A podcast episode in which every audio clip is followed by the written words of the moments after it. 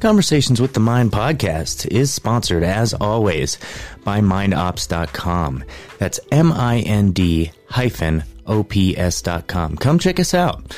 We're an eclectic counseling company providing both mental health and mental performance services to individuals, small and large groups, teams, businesses, and military individuals through face to face sessions or at a distance using phone or confidential video chat apps. We bring a unique Buddhist Western lens and specialize in general psychotherapy for all mental difficulties, sport and performance psychology for performance enhancement through mental training, addiction counseling for any maladaptive or destructive habits, and psychedelic integration therapy to make the most from your visionary medicine work. We're available as well for corporate workshops to address the needs of your employees' wellness. Thank you for listening to the show, and please go check us out, mindops.com and the MindOps YouTube page.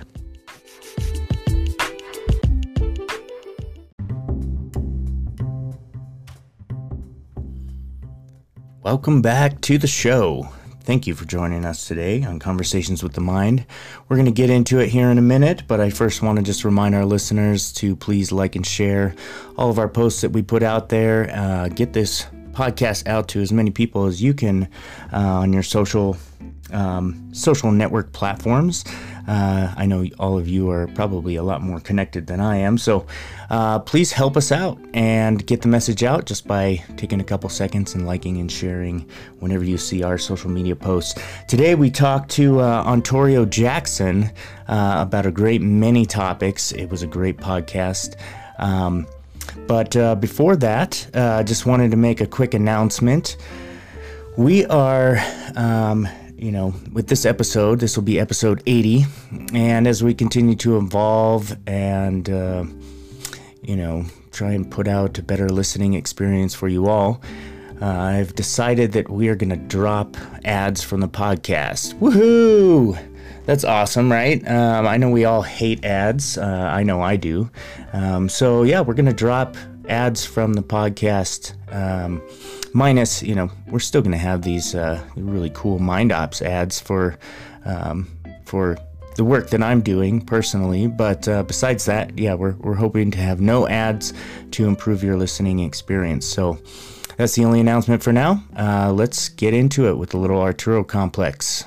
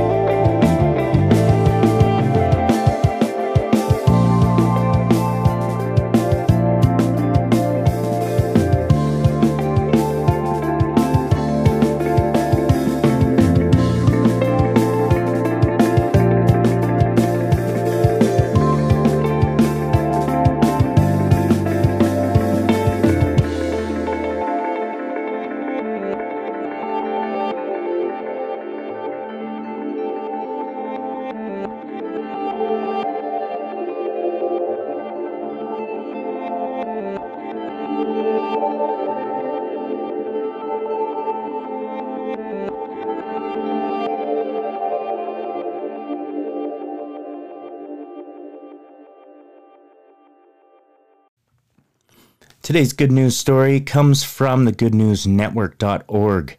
The title of the article reads Largest city in Australia is now powered by 100% renewable energy thanks to a historic deal. Um, this was amazing. I had no idea that, um, that there were places in this. Uh, in, on this earth, in this world, in this uh, dimension, this time and space, um, that has been so focused um, and making so much good progress in this area. So, uh, talking about the largest city in Australia, Sydney, uh, now being 100% green energy. Um, let's see. Let me give you a couple details here. Uh, so the transition was facilitated through a power purchase agreement with electricity retailer Flow Power. Um, the historic deal cost uh, 60 million in um, Australian currency, um, and it is expected to save Australia 500,000 of their dollars every year. Um, let's see. It is expected to roughly purge 20,000 tons of CO2 from the carbon footprint of the city, uh, roughly about 70% of its total output, before 2024, um, which is several years ahead of its original goal. Um, I just really liked that. Uh, you know, it, it's always a good thing to see. Um, you know, especially. You know, we're starting to see pollution ramp back up as people start to go back to work, go back to their normal lives here in the United States. Um, you know, we saw that dip um, in carbon emissions during COVID quite drastically, and I was hoping that people would learn from that and um, maybe, you know, try and stay home a little bit more or um, you know make their trips out into the community a lot more efficient than they have been uh, so that we can continue um, that positive upward trend of environmental growth that happened you know during covid.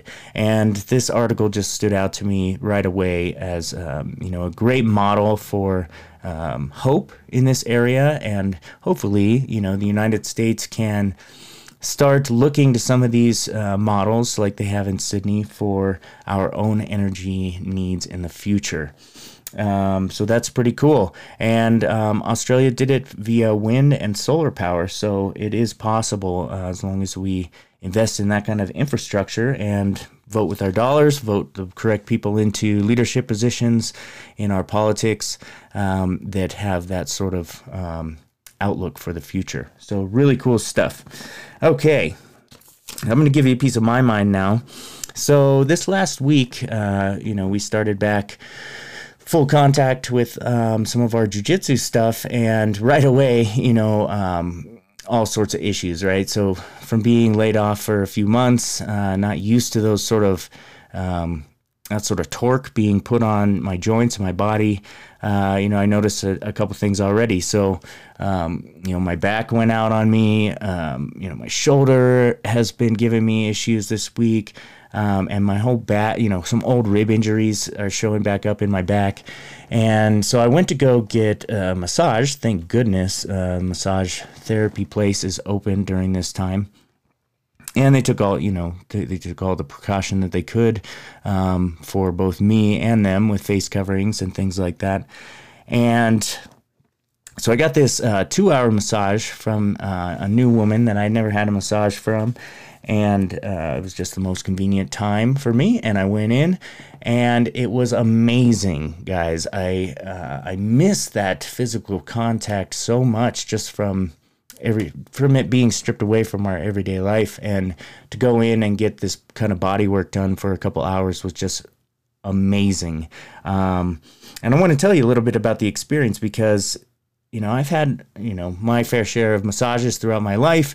Um, mostly my preference is for like deep tissue or sports specific or neuromuscular um, focused on getting relief to my um, tension areas uh, but this woman um, took more of an integrated approach, and it was very healing. And I just want to tell you a little bit about it.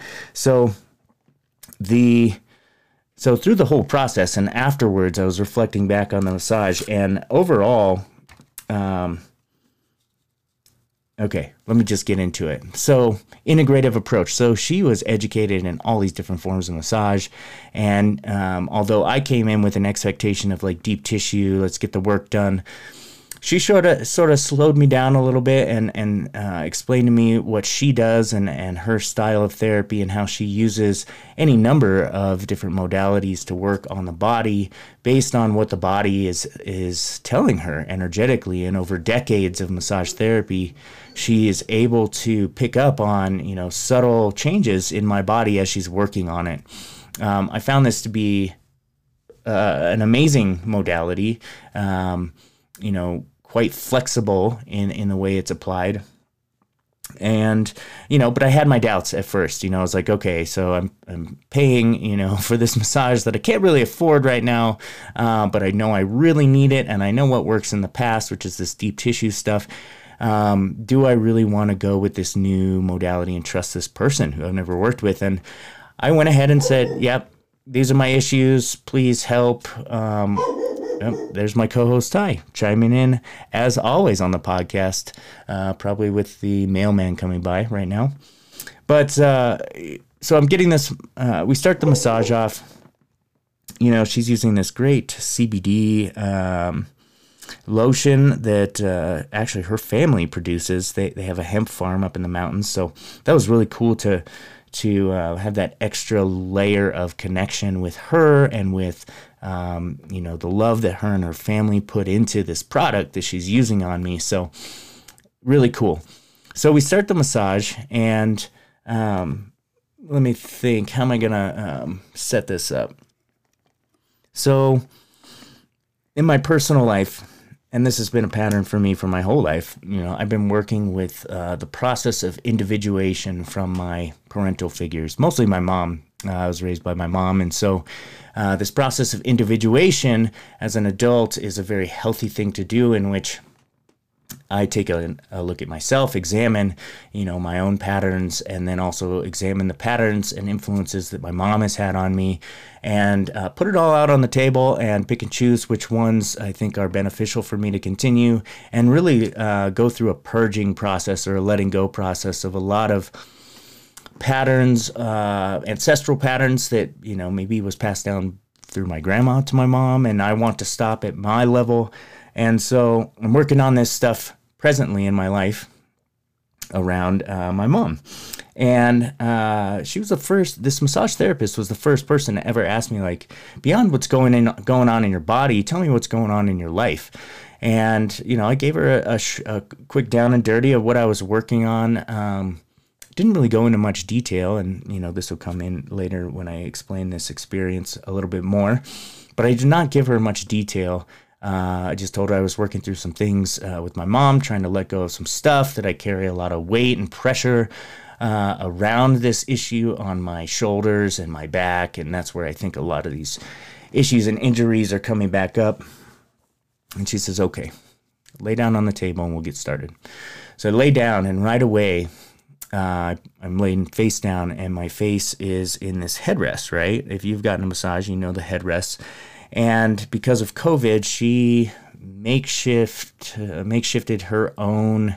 Uh, she put like this tan colored pillowcase around the bottom of the um, headrest, so that when I breathe, I breathe into the pillowcase as you know, it's it's like a like a mask, but it's not so uh, conforming to my face, so it's a little more relaxing.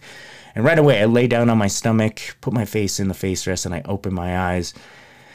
And what I see immediately is the inside of this tan colored pillowcase, and the light from the uh, the salt lamps in the room are giving it like this uh, this glow. And immediately, uh, you know, immediately I was taken. Uh, you know, my mind was like, "Oh, sh- this this looks a lot probably like the inside of a womb does, right? So it brought me right back to this uh, this work that I'm doing on my mother. You know, brought me right back to the beginning of it, and and helped me get in the space to just sort of do a life review. And that's really what happened while she was working on me. You know, she worked uh, a lot of different techniques on me, um, and it was the first massage I'd ever had where, uh, as she's working on me physically, I'm having these images and these memories of my mom and and my relationship with my mom and and my relationship with myself and how I want that to look in the future and and um, as she's working on particular tight spots like very specific memories are coming to my mind and I'm trying to just pay attention to what that is and and uh, not disregard it, but perhaps you know she's unlocking some of this stuff by working on the the trauma that my body is feeling. And again, you know, I never approached a, a, massage like this before, but by the time I got done, I felt like, like I said, I had gone through like a life review, you know, just thinking about all the ways that I'm influenced and still hold a lot of um, anguish and pain and suffering around, um, you know, my upbringing and things like that, and uh, how amazing it was to have this person sort of working that through me, working it out of me. And there was this one point in the in the massage experience where I literally, you know, had one of these. Um, I don't know if it was an out of mind, out of body experience. No, it's definitely in the body, but uh, I was not identifying um, in a dualistic way, right? So I wasn't any I wasn't thinking anymore about like me as the massage patient and her as the massage therapist, but instead there was this merging, this moment of opening in which um, it literally felt like I was being massaged by the hands of the universe. So take that in, right? So the universe is is somehow reading my body and knows already what what I'm holding on to, what my traumas are. And in a way, this therapist is doing the same thing. But it, it felt like her personality just disappeared from the room and that the universe itself was working on my body to help me work through a lot of these uh, mental blockages. Uh, quite amazing. I'd never experienced any body work like that. And uh, I for sure have found my um, massage therapist for the future. Um, so I just wanted to share that a little bit, and and that's been on my mind recently about you know how certain bodywork practices, uh, you know, we can view them very easily from a dualistic way uh, as giver receiver, uh, um, different personalities embodying each role. But when we allow ourselves to sort of let go of that construct, uh, it really does feel like you know, and embrace from that wholeness, that oneness from the entirety of the universe, uh, maybe just acting through a certain person or a certain stimulus. Um, but something for you guys to contemplate. Maybe try opening your mind to that idea that uh, every conversation you have is literally the universe channeling itself through this person that's sitting in front of you um, to give you some sort of message, or every interaction that you have with someone is uh, maybe not an interaction at all between two people, but is the universe's way of um, showing you things about yourself. Just kind of interesting to think about. All right, so our intro for today's guest, Mr. Ontario Jackson. It was a pleasure to have him on the podcast. Um, he's a Jiu Jitsu purple belt uh, Texas transplant. So he came from Texas and found us at Z's training gym, started training with us. Right away, was welcomed on the mat. Um, he has a very uh, unique style of jiu-jitsu, which I appreciate and what he brings to the mat. And he and I share a lot of um, common interests as far as, you know, things we like to think about and, um, you know, ideas around politics and government and uh, the reality of all things and stuff like that. So, uh, Ontario says he's a, an aspiring writer and um, an aspiring political leader, and we definitely get into that into the podcast. Uh, it was a great time.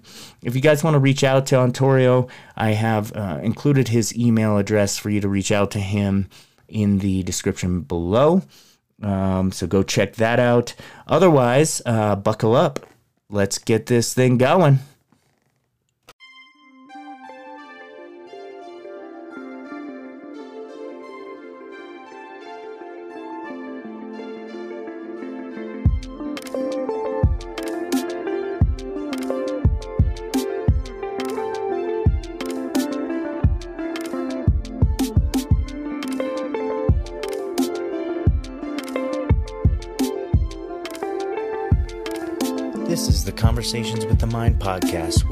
Explore consciousness through conversations with interesting people. Our mission is to engage the collective mind piece by piece to bring greater clarity of mind to our listeners locally and across the planet, and to contribute to broaden the shared experiential knowledge and wisdom of existence. All right, folks, welcome back to Conversations with the Mind. I'm your host, Shane Lamaster, and we're here for episode 80. Very special guest, Ontario Jackson. What's up, Ontario? What's up, man? Thanks for having me on. I'm glad to be here. Yeah, glad to have you on. Um, so I know you listen to the show, and uh, the first question is always the same, so we'll get right into it. And that is, um, so the show's title is Conversations with the Mind, and I'm wondering what does that phrase mean to you? How does it sort of manifest within your mind? What what images come to your mind when you hear Conversations with the Mind? Um, mostly meditation, but I think of it as sort of like a, like a mental audit.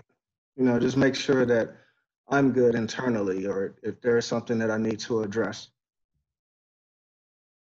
Yeah, I like that idea of like a mental audit, sort of like um, constantly having having at least some energy or a lens focused on the inside to like take an inventory daily of sort of what thoughts am I having, what emotions am I having, why am I having these, uh, what is my you know I like to have those internal dialogues like what is my place in the in the world, what is my place in this movement going on right now? What is my place in the universe? Um, so my conversations are kind of all over the place, but I really like that idea that you you said of like having a, a mental audit.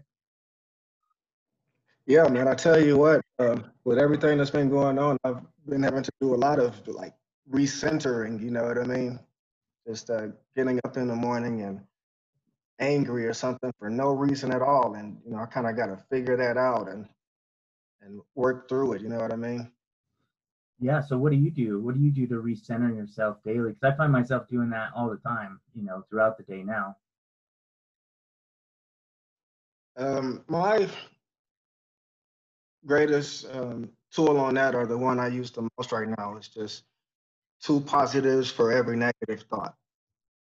You know, because the, the negative thoughts are going to come. So, you know, I like to have two positives to offset it and other times I just need to redirect my thoughts. You know what I mean?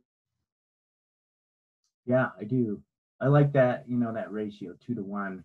Um, sometimes though, for me, that doesn't work, right? So like sometimes the negative thought is just so powerful or has so much emotion behind it that two positive thoughts just kind of seem like, you know, just scratching the surface. So, you know, sometimes I got to dig mm-hmm. a little bit deeper.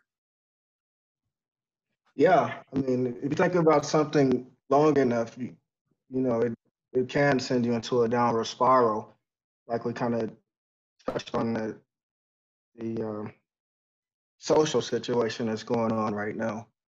And I haven't looked at the whole video, and I don't intend to, because it'll put me in the pit that I don't think I would ever be able to get out of, or it would at least take, you know, months or years to get out of, you know? So in those cases, I, I just have to redirect. I can't ignore it, but I'm not going to let the things that I can't do stop me from doing what I can. Yeah. You know, it's almost like that the emotion that comes with it sort of inhibits our ability to to make effective action happen. Yeah, absolutely. So let's, I mean, get right into it. Let's get right into talking about you know what's going on socially, and um, you know I think it's great that you know you came on today. I mean we're right. This is you know we're recording this the weekend after the uh, the protests started, um, and so there's there's been a lot of political um, debate about it, a lot of media attention um, to these peaceful protests, and then um, a number of cities have had riots, um, all sorts of, you know, conspiracy theories, whether, you know, I don't know if they're true or not out there about, you know, bricks being delivered to protest sites and um, police officers inciting riots and things like that. Um, but it's a totally different experience for me being a white male in a white dominated um, culture. And, uh, you know, I'm very grateful to have you on the show being a black man. And I, I'd love to hear, you know, your perspectives on, on what's going on. And I have seen the video and it's ridiculous uh, if you watch it. I mean, coming from any kind of jujitsu background, you definitely mm-hmm. I mean, you understand what's possible and know a lot more about the anatomy and, and blood chokes and uh, you know you, you can sever somebody's spine with, with the knee on the neck like that. So for, from our perspective you know it seems like common sense but for a lot of people not so much. I know right? And i feel like if those cops were trained in jiu-jitsu they, they would have known better you know, just from being choked themselves. And being under a lot of pressure, they would know that this isn't necessary. Get off this guy, you know what I mean? But it's just speculation. It's just, it's just a mess. It's a mess. I was uh, talking to a friend of mine the other uh, day, and he was in Denver. And he said that he saw the pile of bricks. That's just crazy. How often do you see a pile of bricks, not even at a construction site? you see like just a pile of bricks. And there's this conspiracy that they want things to get out of control so they can implement some type of law where they can just start raiding people and arresting them without justification. It's, crazy. Yeah, you know, the, in the last couple days, I've been seeing some things that have been really, really upset. I mean, obviously, it's all upsetting. Um, but the fallout that i mean the response from the government um, you know I, I, think i heard something about some some uh, talks about implementing some martial law and getting troops involved and things like that and in my mind like that's that's exactly what you know uh, an authoritarian government wants. They want that sort of control because then once they have that control they very rarely you know give that back up or give you back your freedoms because they have to maintain the control. You know, that's how all these um, terrible, uh, you know, societies of the past have, have come under that kind of um, dictatorship. And so the response from the government seems, well, from the federal government anyway, seems a little harsh. I'm glad that troops are sort of standing up and, and refusing those kind of orders. Um, but still, you know, this is all whether it's whether it's a conspiracy and it's done on purpose or not there are entities that are using this to initiate you know control mechanisms on the people for sure. It's, it's super scary especially you know having kids coming up in this world. It's like man i want to do something about it. I don't want to just like just throw them out there there you go sink or swim. Sure. How many kids you got? Uh, well i say I, I have two biological, a son and a daughter, and a 21 year old. I've been in this life since he was two. So I, I consider mine too. Nice. Yeah. So it must be like, what sort of talks have you been having with them about what's going on? I'm sure, sure this kind of stuff is, is ruffling their feathers as well as it should. Man, it is so scary. it's, um, my my 20 year old, 21 year old, he's he seems to be pretty good. He just graduated from college, and um, my my son, 18 year old, he's graduating from high school. I'm actually flying down to Texas this weekend to see him, and it's, it's scary how he he doesn't really know what's going on, but really the response to it, because he kind of fits that description. You know, he's he's a big kid. He's, he's quiet. He's kind of standoffish, and you know, it's really shyness. But nobody's gonna really take that time to figure it out. You know what I mean?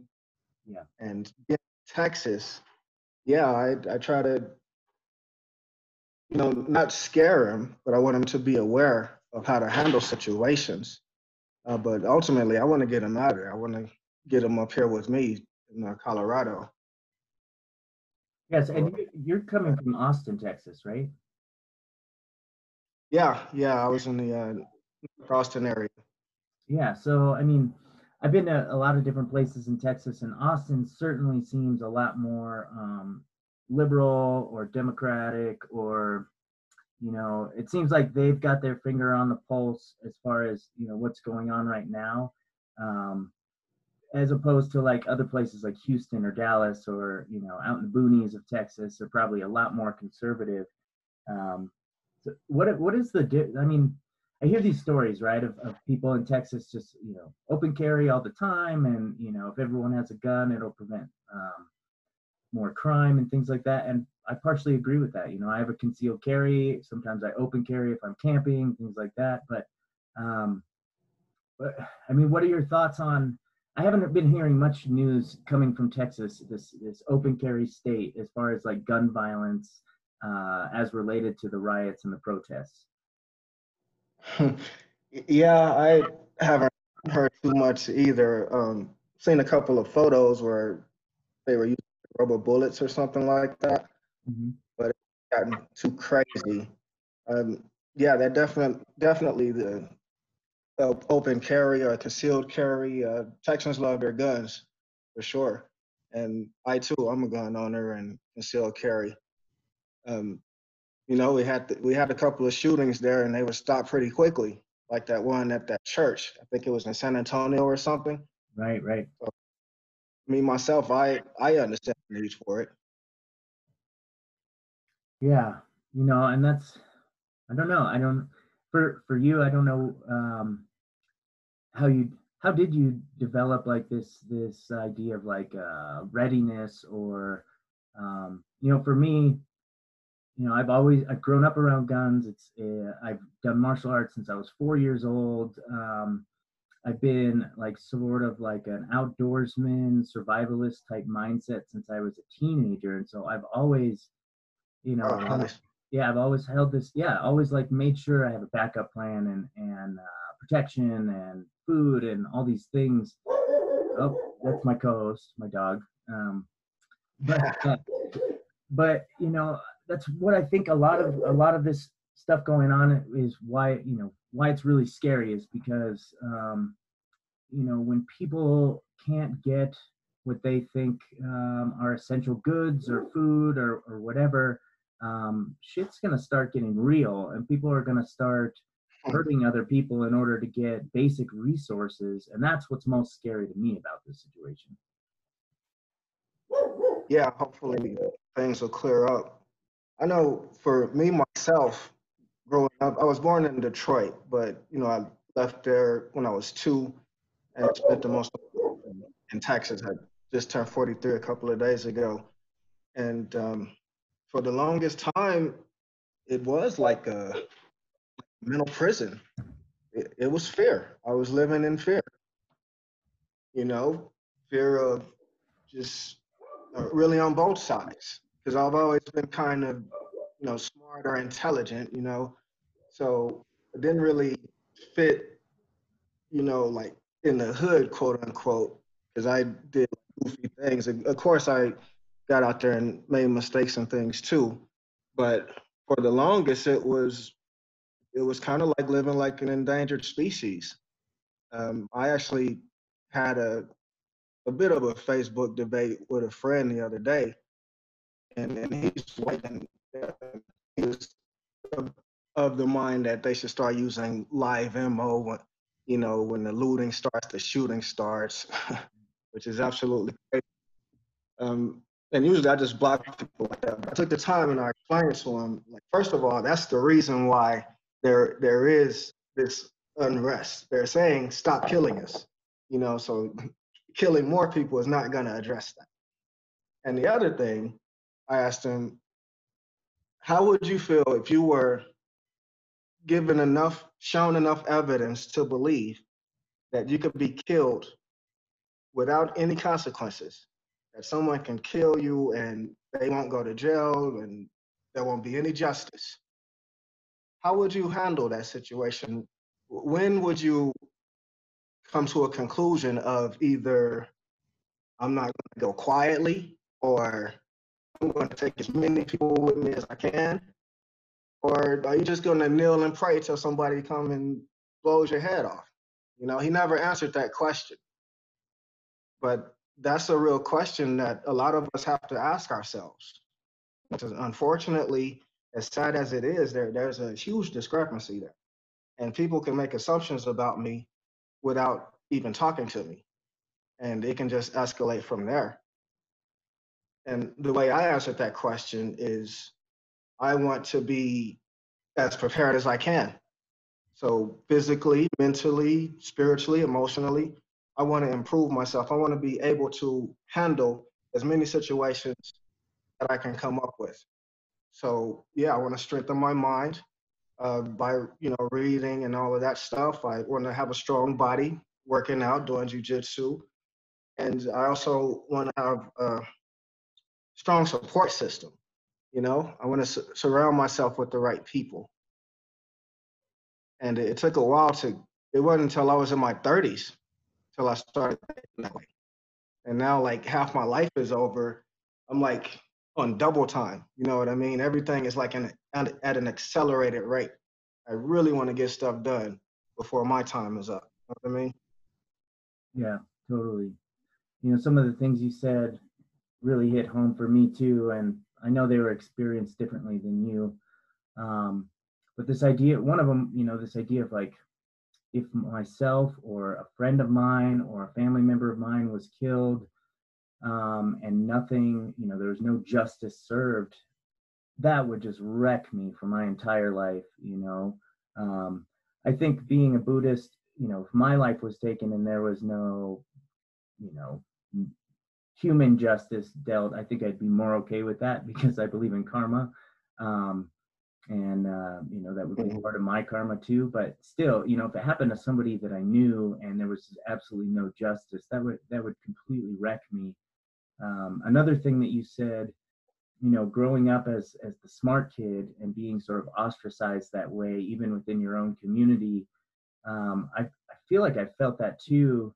Um, I mostly hung out with like you know the skater crowd. Um, you know, I was a I sold drugs in high school, um, but I also was a jock and and played a bunch of sports.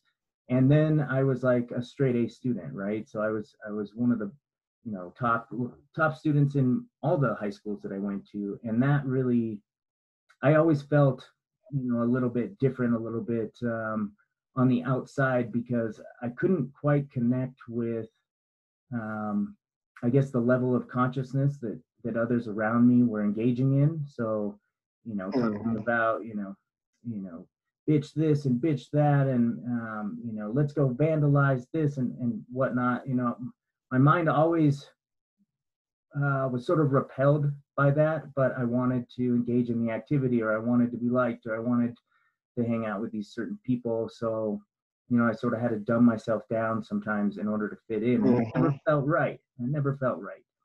Um, so, yeah, I, I identify with you on those somewhat. And that I think also, like you said, helped fuel my desire to want to be prepared right? I needed to. I was always in survival mode all the time, even with right. even with my friends, because I, I I didn't not want to fit in anywhere. Yep. And it's really hard to go like all in on something that you really aren't feeling, that you don't want to do. Yeah. So you talked about assumptions, right? And people making assumptions of you. And uh, I've talked a little bit about this um, from my experience in the you know in the past on the podcast uh, you know people make assumptions of me based off of my tattoos or you know my my stocky nature or the way I wear my hat or whatever the, some of the t-shirts I wear.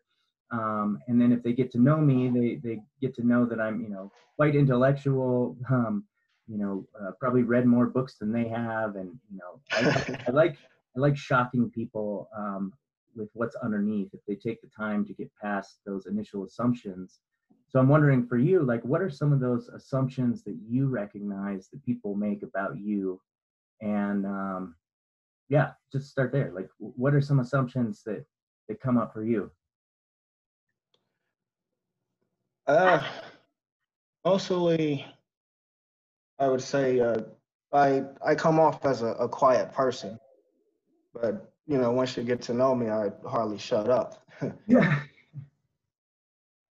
And I guess that is off-putting to people. And and usually, if if I see that there's really not a lot to somebody, if they really don't have a lot to say, or don't have much to say, or I'm really short with them, you know, I cut the conversation off real quick.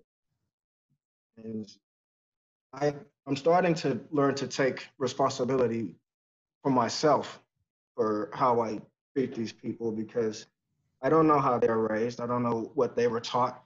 I believe in nurture versus nature in, in most cases. So I'm, I'm trying to empathize more and, and be more open with um, just dealing with people. But that, that was another point I wanted to uh, circle back to about the, the social issue. I was just talking to my lady about this. Um, still one of the scariest things she ever heard me say, one of the scariest things I ever said to her was, I'm getting pulled over. I was coming from the gym one day. We were talking on the phone, um, talking about something to eat and things like that. And I saw the lights behind me and was like, oh shit. And you know, I told her that and she was like, leave the phone on, put it on speaker, I'm recording, tell me where you're at. And it was like, in the back of my mind, I was like, why do we have to go through all of this? But it's it's just the way of the world, and I have to adapt. And you know, when the guy talked to me, I was I was scared. You know, I had my hands on the wheel, and he said license and registration. It was in my armrest, and as soon as he said it, I started reaching, and I stopped immediately, and I put my hands back up. I say, it's it's in my armrest. Hold on a sec. Sounds like your co-host is getting in on the show too. Looks like the mail is going out for both of us right now.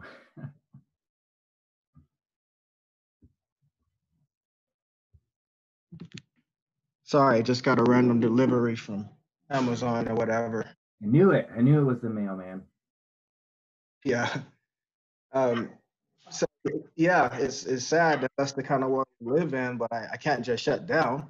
You know, I just have to respond. So I told him uh, it's in my armrest, and you know I just need to reach over it. I'm not. I don't want to make any fast movements. And he was like, "Oh yeah, man, it's cool. We, have taken training for this. It's okay."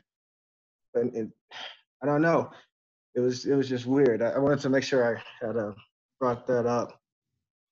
And I forgot your other question. Sorry. No, I mean that's that's an important thing to bring up, and you know your perspective is totally valid, you know, um, and I'm of the same mind that however the world is, um, you have to adapt to survive, um, period, or else, you know, or else you're not going to survive. But at the same time, a part of me is like, well, Antoria, why should you have to adapt to this? Like, this should not even be a thing that that you, you know, this should not even should not worry. Um, it should not be such a such an issue, you know, in our country that you know when you do get pulled over, you know, you're fearing for your life. That's that's insane. You know, I don't. A part of me doesn't want to have to adapt to that. A part of me wants to, uh, you know, bigger part of me wants to wants to change that. Wants that to not be even be a thing. But I'm so like, you know, as a as a white male, I'm so confused of like what what should I do? What can I do to help? Um, you know it's it's so confusing for someone like myself who you know and it's not my fault you know i've, I've been conditioned into um, you know the role that I, i've played my entire life people have told me you know that's my position or that's my place and i'm doing my best to uh, unravel that and decolonize myself you know but still i don't feel like it's enough i feel like whatever i can do to help um, I will do, um, but I don't know what to do, you know, and that's the problem for me. Yeah, that's that's actually the problem for me too. it's hard to find a cause that doesn't have bullshit in it, you know. Yeah. These other causes, you know, I want to get behind them and things, but just some things I don't agree with. But we have a common goal, so I, I just want to work from that. Me myself all I can do is just try to be the best me I can. If I see an injustice, speak up. And I think that's really the thing most people need to do. If they see something wrong, if they know something is, is not right, speak up. You know, tell the right people. And if they ignore it, tell the ones above them. That's the only way because we it's not really a battle that's going to be won with guns and on the streets. it's it's changing a mindset.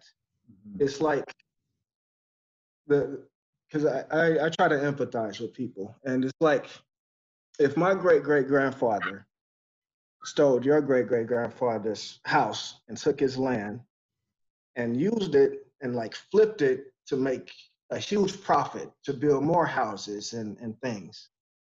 And I'm living life. I'm I'm living my best life. And you're not doing so well. And you come to me and you say, hey, your great great great grandfather took my land and ruined my life. I mean, you what can I do? I, I can't just give you what I have. You know, it's it's it's a dilemma, but at, at least I I cannot be a dick about it. I can make room, scoot over and, and make room. Of course, you can't save everybody. Some people do just want to have everything handed to them, but there are some people who are willing to put in the work. And for those, yeah, we just got to be able to scoot over and, and just make room. I, think about that Chris Rock joke a lot, where he was like, um, if a black guy and a white guy take a test, if if the white guy scores high, he should get the job. If the black guy scores higher, he should get the job. But if they tie, fuck. and I, I don't really totally agree with that, but I, I get the logic. I mean, it's, it's like a pendulum swing, and, and you kind of gotta keep it in the middle without knocking everybody off. It, it can't be all white. It can't be all black. It, it has to be in the middle. Yeah, absolutely. Um, so I'm getting my PhD right now in social work, and uh, one of the major topics that, that we discussed in this last year of academia was uh, white oppression, and um, and you know white oppression as a much larger construct, right? So the United States, as we know it, right, was built um, off of slavery and built um, based on a white oppressive system that we transplanted from Europe. Um, and it was developed for many hundreds of years before that, white male oppressive. And uh, it's continued, um, it's gotten more covert, definitely, in some of our more modern age. And a lot of the laws that sort of um, support white oppression um, or practices that they're in line with that are still on the books and just haven't, you know, haven't been removed. And and um and so this is like a big thing right? Like you said you know this pendulum swinging back and forth. It can't be all white. It can't be all black. It can't be all hispanic. It can't be it can't be all one thing. Um we are, are a, a multicultural um, country you know and but a big part of it a big chunk of it is is identifying white oppression and then dismantling it to the greatest extent we can. And uh, we call that decolonization right? So uh, stripping Yeah. away the colonization that happened because of white people. And you know i i guess in my life i try and be more and more conscious as much as possible of like in in whatever situation it is like how does my uh, skin affect um, how people are treating me or what sort of preference i'm getting uh, if i see like you said like i think it goes back to individual responsibility too and if I see injustice happening, and if I see uh, injustice happening where I'm being a benefactor of it, I need to stand up and and say like this is not right. Um, so it does come down to an individual thing, but we're all working towards this collective goal of equity, right? Um, equal rights to freedom under the law. Um, and in this modern age, I don't see why we're struggling so hard to do that. You know, um, I think we all want the same thing. You know, the the protesters want the same thing. The cops want the same thing. We all want like peace among all of us. Um, and more than anything these days, I feel like it's the media that is spinning this into um, conflict or spinning it into race war again. You know, maybe to be a control mechanism. For sure, man. I wish that was illegal for news stations to, you know, broadcast. That that should be against the law.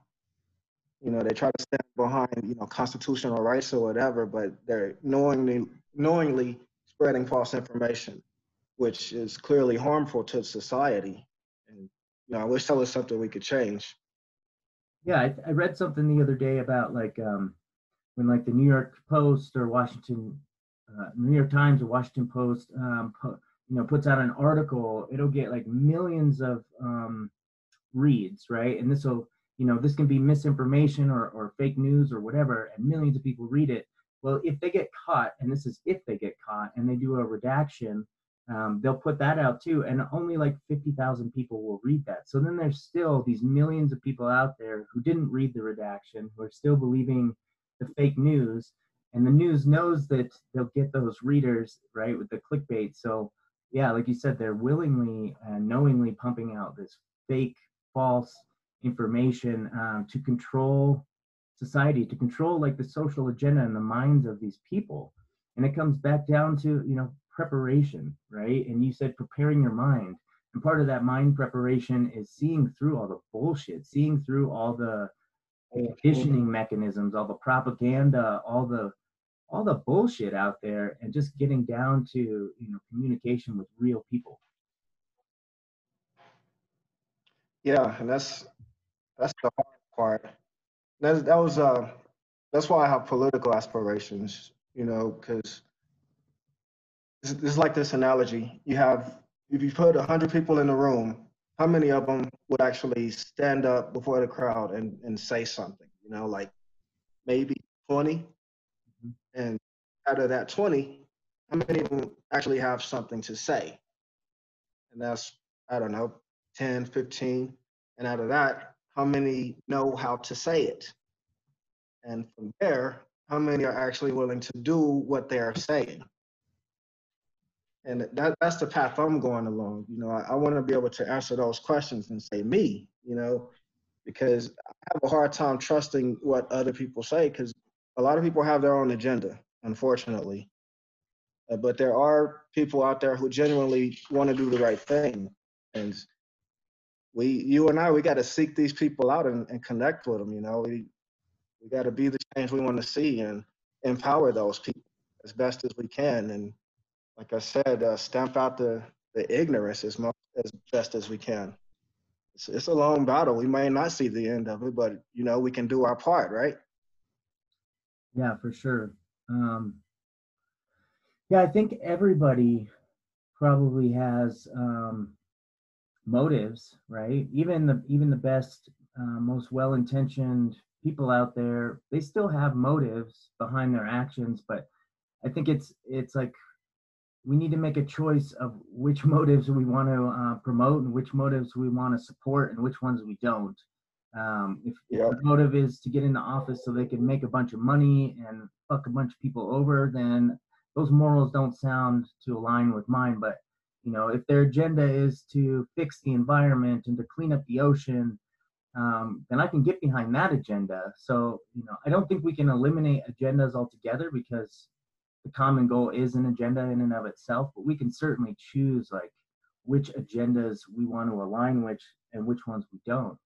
Um, so your interest in political office, um, I mean, that's that's a hard job, Ontario. Um, what what do you think about uh, the realities of what it's like to be a politician? And I look around at these politicians right now during COVID and during um, you know the social issues going on right now, and I cannot imagine being in their position trying to make um, the decisions that they're being forced to make. So I mean, that's a really hard job that you aspire for. Yeah, I've been thinking about it for years and still preparing for it. I'm years away from being ready, but I know it's going to be a lot of resistance, and my my family, my kids will probably see a of that. And right now, I'm just doing a lot of fortification with everyone. You know, I just want to get everyone prepared as much as possible before all of that starts. But uh, ultimately, I I just want to be the change I want to see. You know, I just want to do the best I can to implement the changes I think will make make a better world. Like my my craziest goal, and I, I know it it probably won't fly well with a lot of people, but I think I think people should have to have a license to have kids. You know, you have to have a license to drive. You have to have a license to fish. Uh, pretty much anything else, you got to have a license for. But to bring a human person in the world and to raise them however you want to raise them, and when they turn 18, you just okay, wash edge just out into the world, you know, and they get locked up in a prison or or whatever happens. I, I think that's a job that should be taken a lot more seriously than is being taken right now. Yeah, I agree. Um, I also think that you're absolutely right. You're going to get a lot of pushback with with a position like Yeah. that, but um, you know, it makes sense in a lot of ways. And um, also, you know, uh, some licensure stuff is not. Um, I don't think is appropriate. I think I think licensing to have a kid it would be ultimately a good thing, right? Because we would we could help prevent um, overpopulation. Um, you know, it is a form of population control, though, too. So it, it has good sides and bad sides. But on the licensure piece, um, just reading this thing uh, the other day where uh, they're trying to push through. Let's see, it's uh, says HR five seven one seven trying to push this House bill through uh, in the fall that will require licensure um, to own or operate a firearm or ammunition. It will raise, um, it'll add 30% tax to all guns, 50% tax on all ammo, making it way, um, uh, making it worse, like harder, harder to get them. Um, and so, so I think in some cases, like licensure is a bad idea. Like I don't want to be on a list, um, people knowing, you know, what I have and and where I can be found, and you know, having a picture of me so that if they, you know, they can identify me in the crowd, then they could take me out or something. You know, like that's that's some bad shit. Um, but licensing for uh, it's weird. You know, I don't agree with licensure for guns uh, or ammo, but I I you know, I for the most part I agree with um, you know having to at least go through some sort of uh, responsibility screening uh, tool to make sure that you're going to be a fit parent and you're not like bringing in your 10th kid into the world and you're on welfare and you can't you know uh, Yeah. you know i feel for those people too but you got to be responsible about this thing like what do you what kind of life are you setting up your kids for uh, there's got to be some kind of screening uh, for that and i think maybe you know there should be mental health uh, or or uh, certain mental health screenings or definitely background checks to get uh, guns but um, maybe that's as far as it goes Yeah, I mean, it, you don't want everyone to be able to have a gun, you know. So I, I understand. Like I was saying with the pendulum, you know, everything just, you know, moderates everything in moderation. Hold on one sec. Yeah, man. Another thing too, like, so I have my medical marijuana card, um, and I do not want them to, uh, you know, they're, they're trying to push these things like if you have ever had depression, you can't own a gun. If you have a medical marijuana card, you cannot have a gun. You know, they're trying to push these things like if you have any sort of mental mental health history, um, you shouldn't be able to have it. Well, I'm, as a therapist, I'm telling you, everybody has struggled with mental health at some point in their life. It's just part of living, right? It may not be documented, it may not be on the record, but everybody has. And you can't like cut off people who were depressed or had a substance abuse issue in the past from protecting themselves, you know? Yeah, for sure. I mean, if you ask the right questions, you can turn somebody into, you know, make them fit into any box you want them to fit in. And yeah, I, I think we all have a right to protection. I don't know why people would need like an AK though. You know, I hadn't quite figured that out. I understand the need for like basic handguns. I, I think we have like two or three ourselves, but like the AKs and bazookas and I mean, what's to stop somebody from getting a tank? There, there's got to be a limit there somewhere. Yeah, definitely. And people do own tanks and bazookas. Um, Really? Oh yeah, probably like private, private, uh, uh, you know, wealthy individuals. Oh man, I couldn't imagine a tank rolling through these streets, man. wow. But, but imagine this too, right? Like, say there is uh, martial law and and uh, you know troops come in the streets and they're all you know decked out in their um, high tech military equipment. Like a, a handgun is not going to do too much, even to you know they're all wearing body armor, you know. And I'm not saying like um, I'm just saying, like, we need to be on level playing field with the possibility of, uh, you know, what sort of militaristic oppressive forces could come through. You know, God forbid we ever get invaded by anybody, but if anybody invaded our country, uh, they'd have a really tough time making it through even a couple cities because there's people Man. armed to the teeth for a reason. It'd be a comedy. It'd be a comedy if somebody tried to invade America right now. It really would. You know, and I, I wonder if, um, you know, what is it going to take to bring everybody together on, um, you know, and get through this? You know, we've gone through this a, a number of times in our history, uh, civil rights movements, uh, a, num- a number of other movements and law changes, uh, Supreme Court cases, things like that, and we still haven't reached that place um, of equity or of equality. So part of me thinks that you know like 9-11 you know we're going to need something major to unite all of us under one banner under the human race flag. Um, and i thought it was going to be covid. I thought it was going to be you know this worldwide pandemic that was going to suddenly unite us as a species um, but that's that's not happening um, and unfortunately i think it's going to take some kind of like really bad natural disaster something massive for the human race to like overcome our petty differences and you know get on board with one race Yeah, I know what you mean. I, I feel like there'll always be some type of division, you know, even if it goes all the way back to men versus women. You know, there, for some reason, you know, humans need competition, need something to compare and push up against to get strong.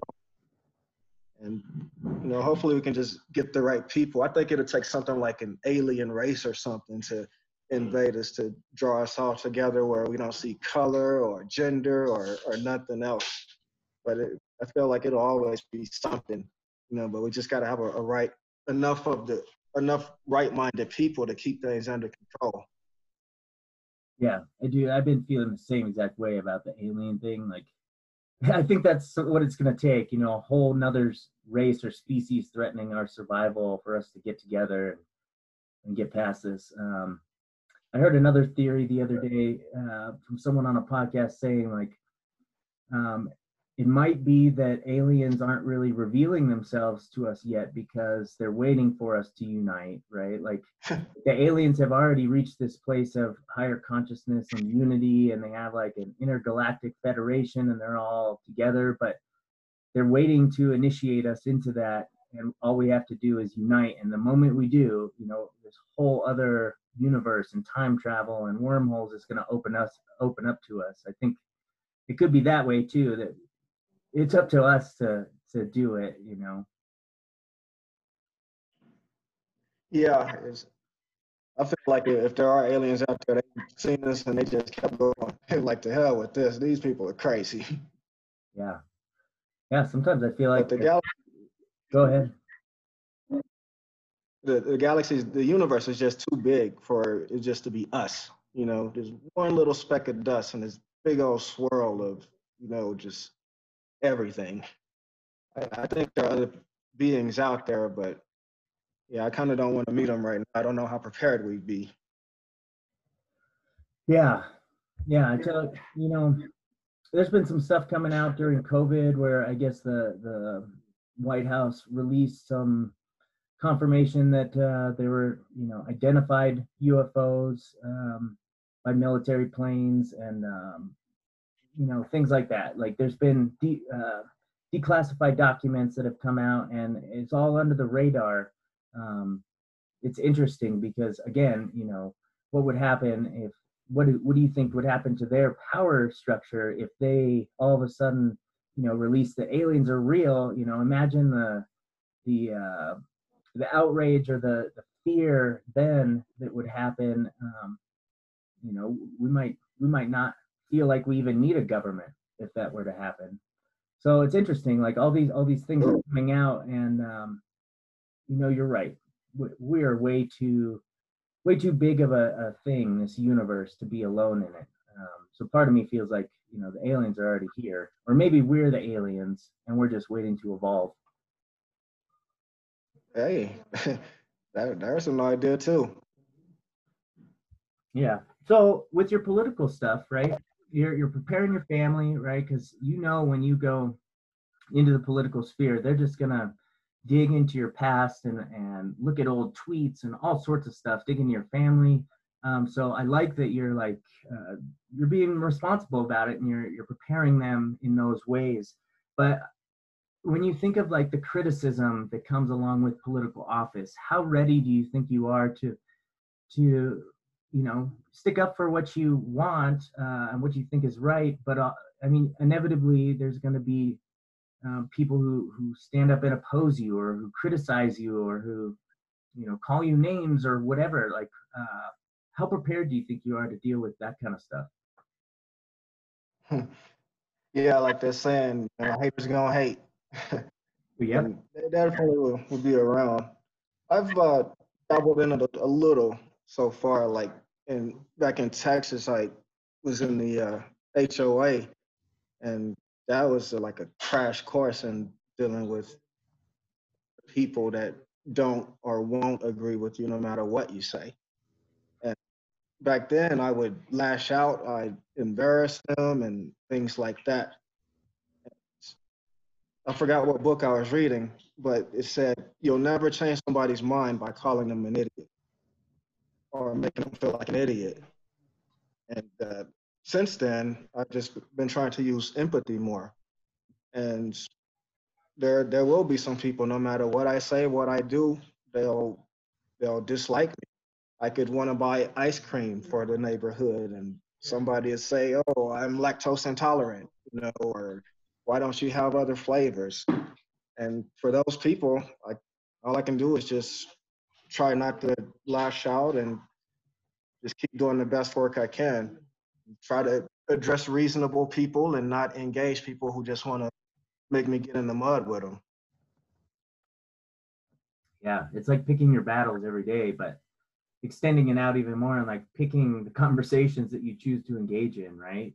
like surrounding yourself with those people who are who are positive people as opposed to engaging with with people who are just out looking for a fight yeah they're out there and that, that's another reason why i took jujitsu so i could be prepared for things like that because you know, if you don't know what you're doing if you don't know how to fight or never really been in one you you're going to be scared and you're probably going to lash out and do the wrong thing every time. But once you've trained yourself, you, you can be calm in confrontational situations. And usually people will pick up on that energy and, and not try to test it. But in case someone does try to cross that line, it, at least we're prepared. Yeah, for sure. Like since I started jujitsu, I don't know, 14 years ago, um, I've never felt um, I've never felt anywhere down a dark alley, you know, uh, you know, in a in a one-on-one situation. I've never felt like um, I couldn't get myself out of the situation. You know, um, skill sets and the, the mental skill set, the mental toolbox that comes with jujitsu, like prepares you for life in so many ways, including you know having that confidence and and it's not a false confidence. Like you can legitimately, you know, get yourself out of a terrible situation with an opponent much bigger than you. Um, and so you have like this, this, it's like a, it's like an added knowledge. Like you already know the outcome. You already know it's gonna come out with you on top. Um, and so you can remain calm. But you know, the more I get into martial arts, the more I do it. Um, you know, I'm getting closer and closer to a black belt, and mm. you know, the more I the further I go, the less I like fighting. Like I hate yeah. fighting. Like I want to avoid conflict at any any time that I can uh, because I know what's possible. You know, I know what sort of damage can be done to a human body because I've I've trained in it. I know I know what I could do, um, and so I avoid it at all costs. I will talk my way out of any fight, um, you know, and it's definitely not because I'm afraid. Uh, if anything, I'm afraid of, of ruining this person's life. Um, yeah. And You're afraid for them. right. And so I think I think that would be a benefit for a lot of people is if they had a discipline, if they got into some kind of a martial art or something where they experienced physical challenge like that, where you're you're training to protect your life, um, I think there would be a lot less violence out there. Just because I think a lot more people would have respect for uh, the potential for real damage. Yeah, because they they see videos, they watch movies, and they think everything is you know just gonna look so cool, and they're gonna be YouTube famous. But it it's not really like that in the real world. No, not at all. Um, but uh, uh, another thing I was going to say about jujitsu, that's uh, one of the beauties. Like, if we did get into a confront- confrontation with somebody, we know how to restrain them and hold them down and, you know, let them calm down and figure out that they're stuck versus somebody who's like a boxer or a striker. All they can do is knock somebody out and risk, you know, letting them hit their head and dying from that or something. Uh, so that, that's one of the major benefits of jujitsu. That's something I think should be mandated, especially for a law officer. They, they should be forced to train because essentially they're the military. So they, they should have that type of training and discipline. Yeah, absolutely. I think it was uh, Anthony Yang who was running for president, and he said that uh, he thought that all officers should at least be a purple belt in jiu-jitsu and i thought that was a brilliant idea not only because it would give them the discernment uh, and the respect for um, you know physicality but also it would help train the mind and we would have a much uh, fitter police force for sure you know if, if everyone trained jiu-jitsu there would not be you know those cops out there that are you know 300 400 pounds sitting behind a desk because they'd have to be training I know that's yeah. I mean, God bless them because you know they they're putting their self on the line for a dangerous job and stuff. But I mean, my goodness, who can they protect, chase down, and stuff? If anything, they're just going to shoot whomever they're dealing with. Yeah, I think you're right. You know, the less reliant you can be on your own body and, and your physical skill, the more reliant I think you're going to be on a firearm to protect you. Yeah, and that kind of leads to the predicament that we're in right now. You know, just not knowing how to handle the situation. So tell me about your jujitsu uh, upbringing. I don't think I've ever asked you this on the mat. Um, I know that you trained in Austin, but uh, I'd love to hear your story of like how you how you even got into it, um, what your progression looked like, you know, what philosophy and life lessons you learned from jujitsu. Uh, let's see. I've been training, I think, eight years now. I, I think I'd have to check my journal and see. But initially, I I think I was like 32, still fairly young enough. I wanted to fight in the cage, so I knew I needed to get some type of training.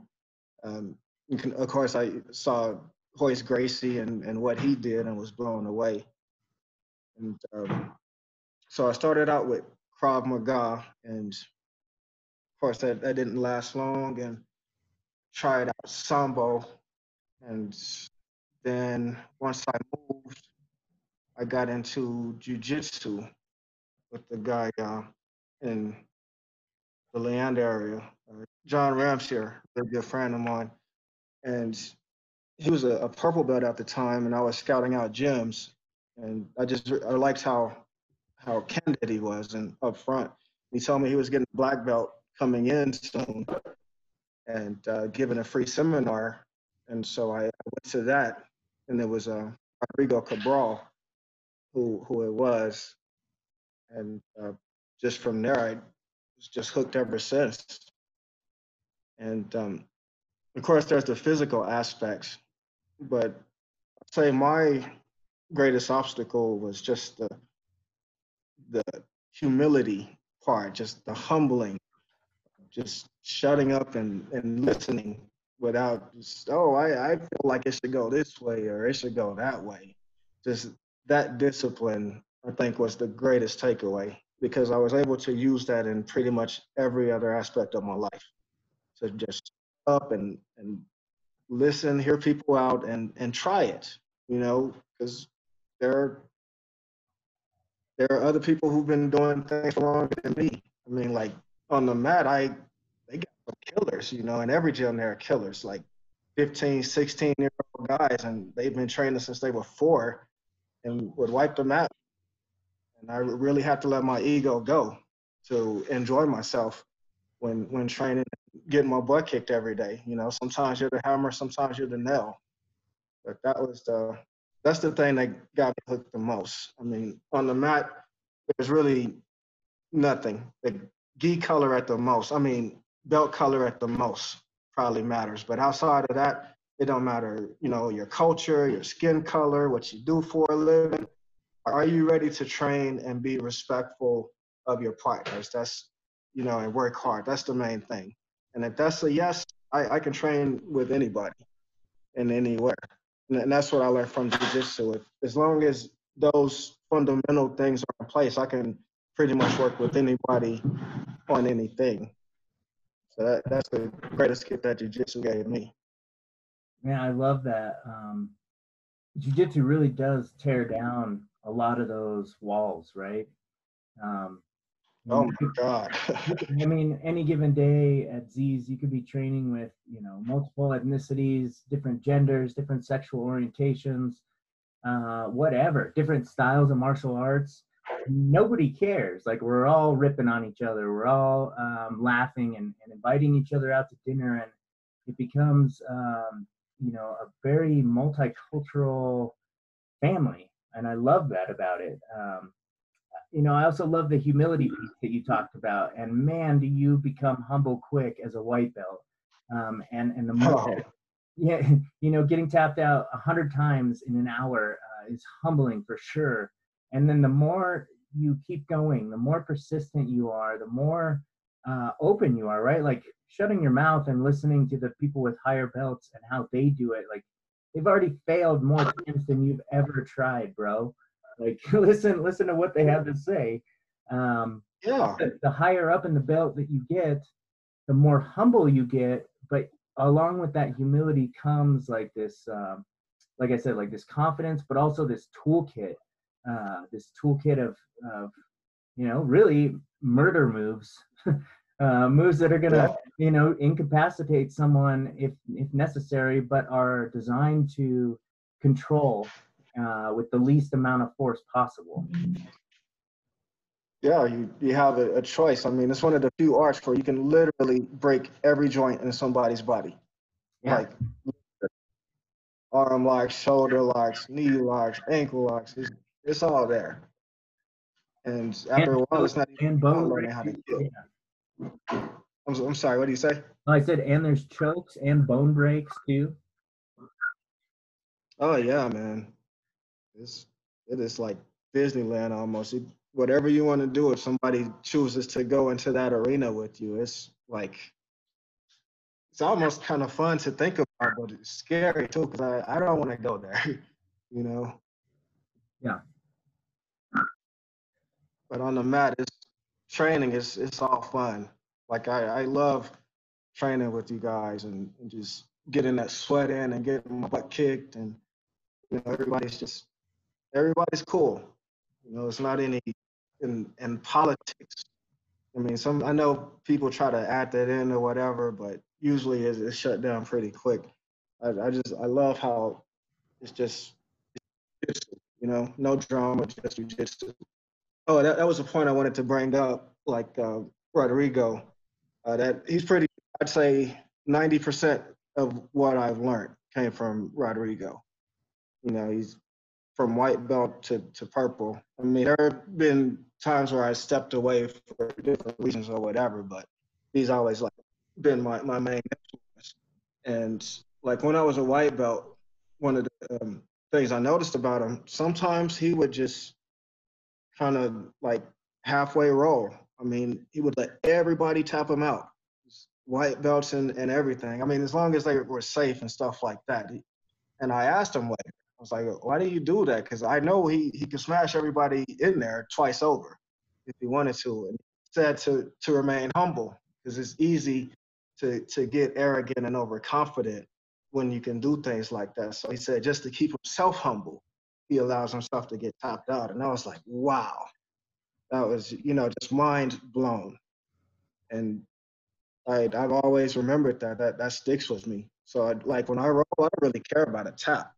You know, I care about learning. You know, calibrating my own moves and different dealing with different body types and things like that.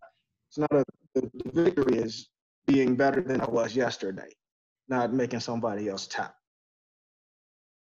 Yeah, absolutely.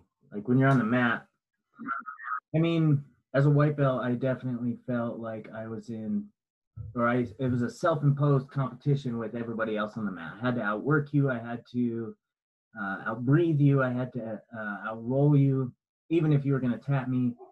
And now a lot of that is gone. You know, now like you said, I go in there um, and I I want to learn. You know, I I'm I'm just uh, scratching the surface of the the infinity that is jujitsu and it's so exciting you know 14 years deep into it and i feel like uh, i've just wow.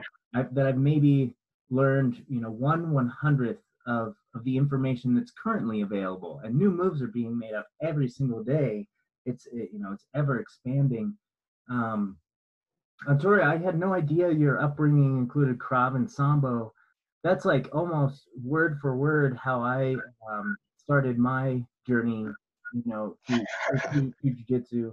I mean, I had a bunch of martial arts coming up um, when I was a kid, taekwondo, karate, wrestling, things like that. But uh, martial arts fell off for me at the end of high school when I got into drugs real deep. And I didn't rediscover it until I went to college and got back into Krav Maga and became an instructor there. And that led me to a Sambo, um, uh, Sambo black belt. And um, you know, he taught me how to fight. Oh, wow. And then, um, you know, I started cross training jujitsu with my sambo uh, to get a stronger ground game. And, um, and then, you know, as I got a little older and, you know, I don't like my joints to be hurting every day. I don't like to wake up with post concussive syndrome as much as I used to.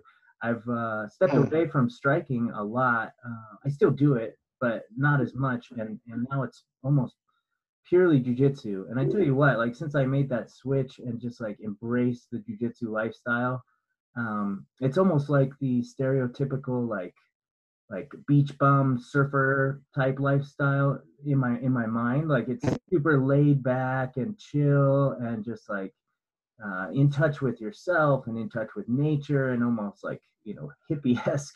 And I'm loving it. I'm really loving um, the lifestyle that comes along with uh, jujitsu. It's not just a sport or a practice that I'm practicing when I'm on the mat, but it's it's something that I practice in every moment of every day of my life. You know. What about your jujitsu journey too? Because I noticed that I, I want to say our styles are similar. You're better than me. You're like you have a like athletic style though, which is something I'm kind of familiar with. I don't have the, the cardio or anything like that to go with it. But like, where did where did you start? Like, my branch was more like the the Checkmat Alliance branch.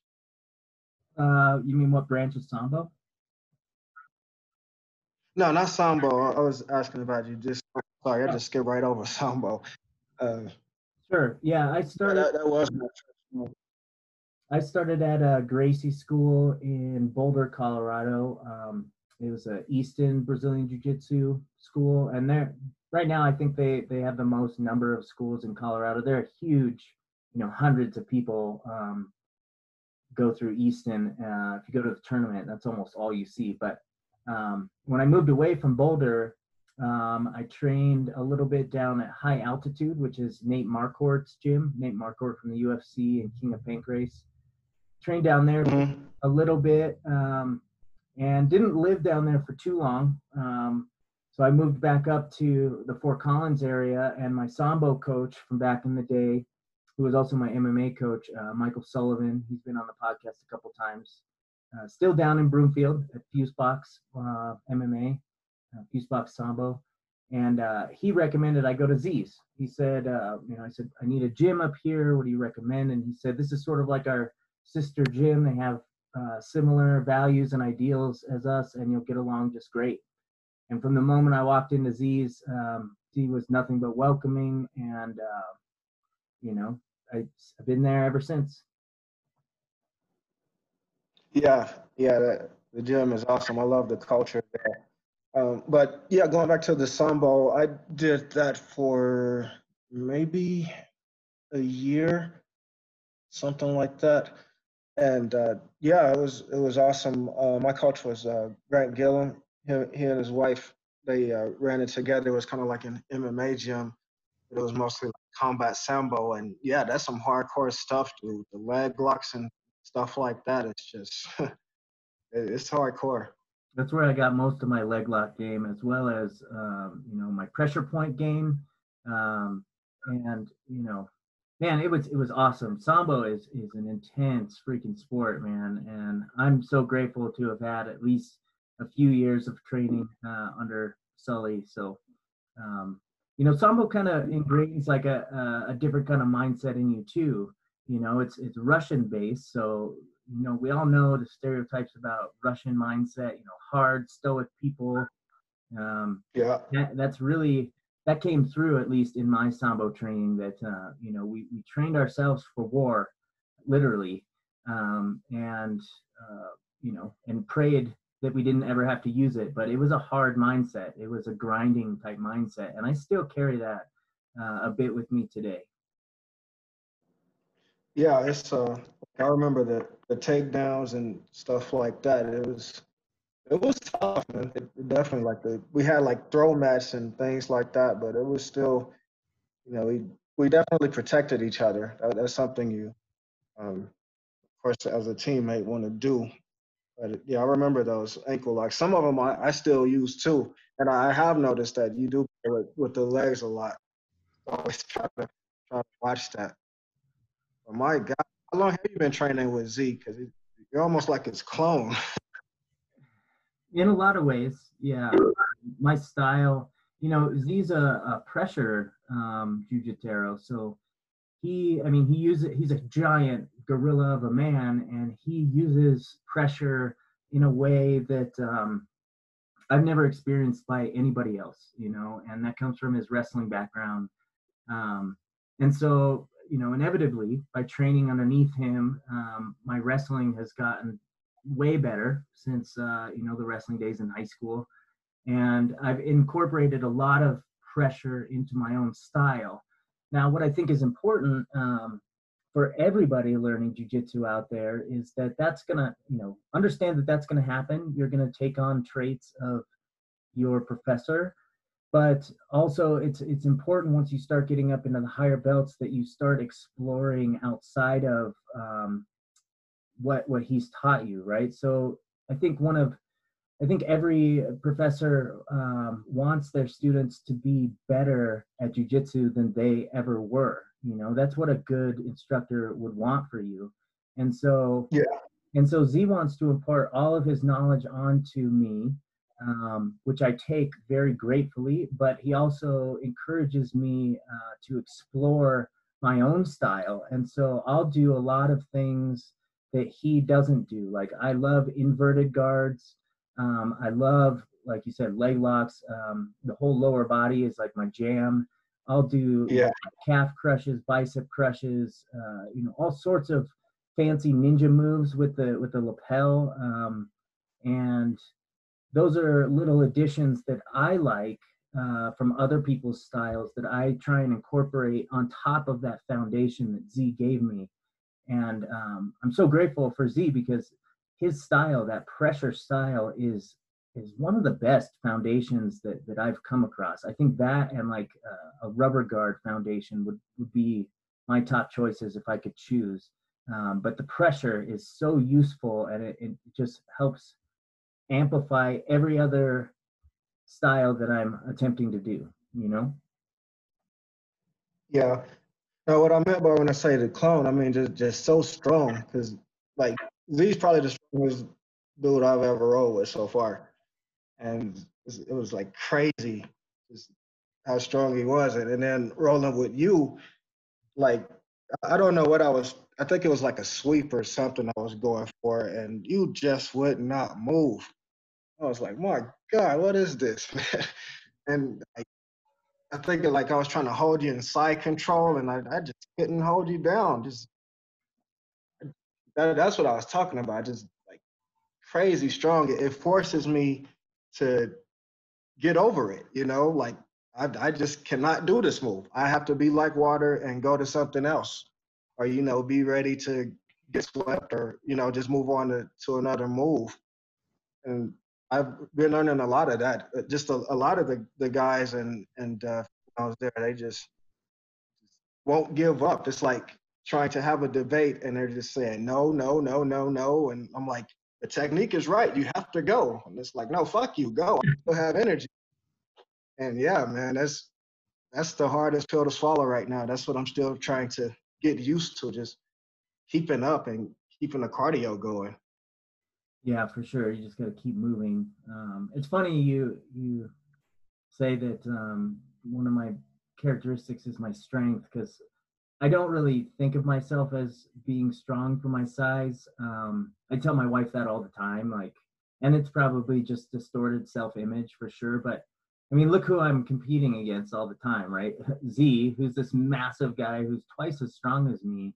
Of course, I don't feel, you know, I feel puny next to him, and so when he's my um, my strength comparison, you know, of course, I would think, you know, I'm not I'm not a strong guy, but I guess you know, compared to most other people, and my wife says this all the time. She's like, most people your size or your age, like they've got the dad bod going on. Like they haven't worked out. You can like outlift anybody your size and outlast them. And I'm just like, yeah, whatever. You know, I blow it off. But um, it's it's interesting to hear that from you too, and uh, recognizing that that strength is one of my strong suits. You know, no pun intended. But um, I try and rely I try and rely less and less on it when I'm rolling. Uh, I definitely have to use it with bigger people, but uh, especially with smaller guys. Um, you know, most of the people in the gym are smaller than me, so I try and let the strength uh, go. You know, unless I get into an emergency situation. Um, but uh, I try not to rely on it, and that boosts my jujitsu game so fast.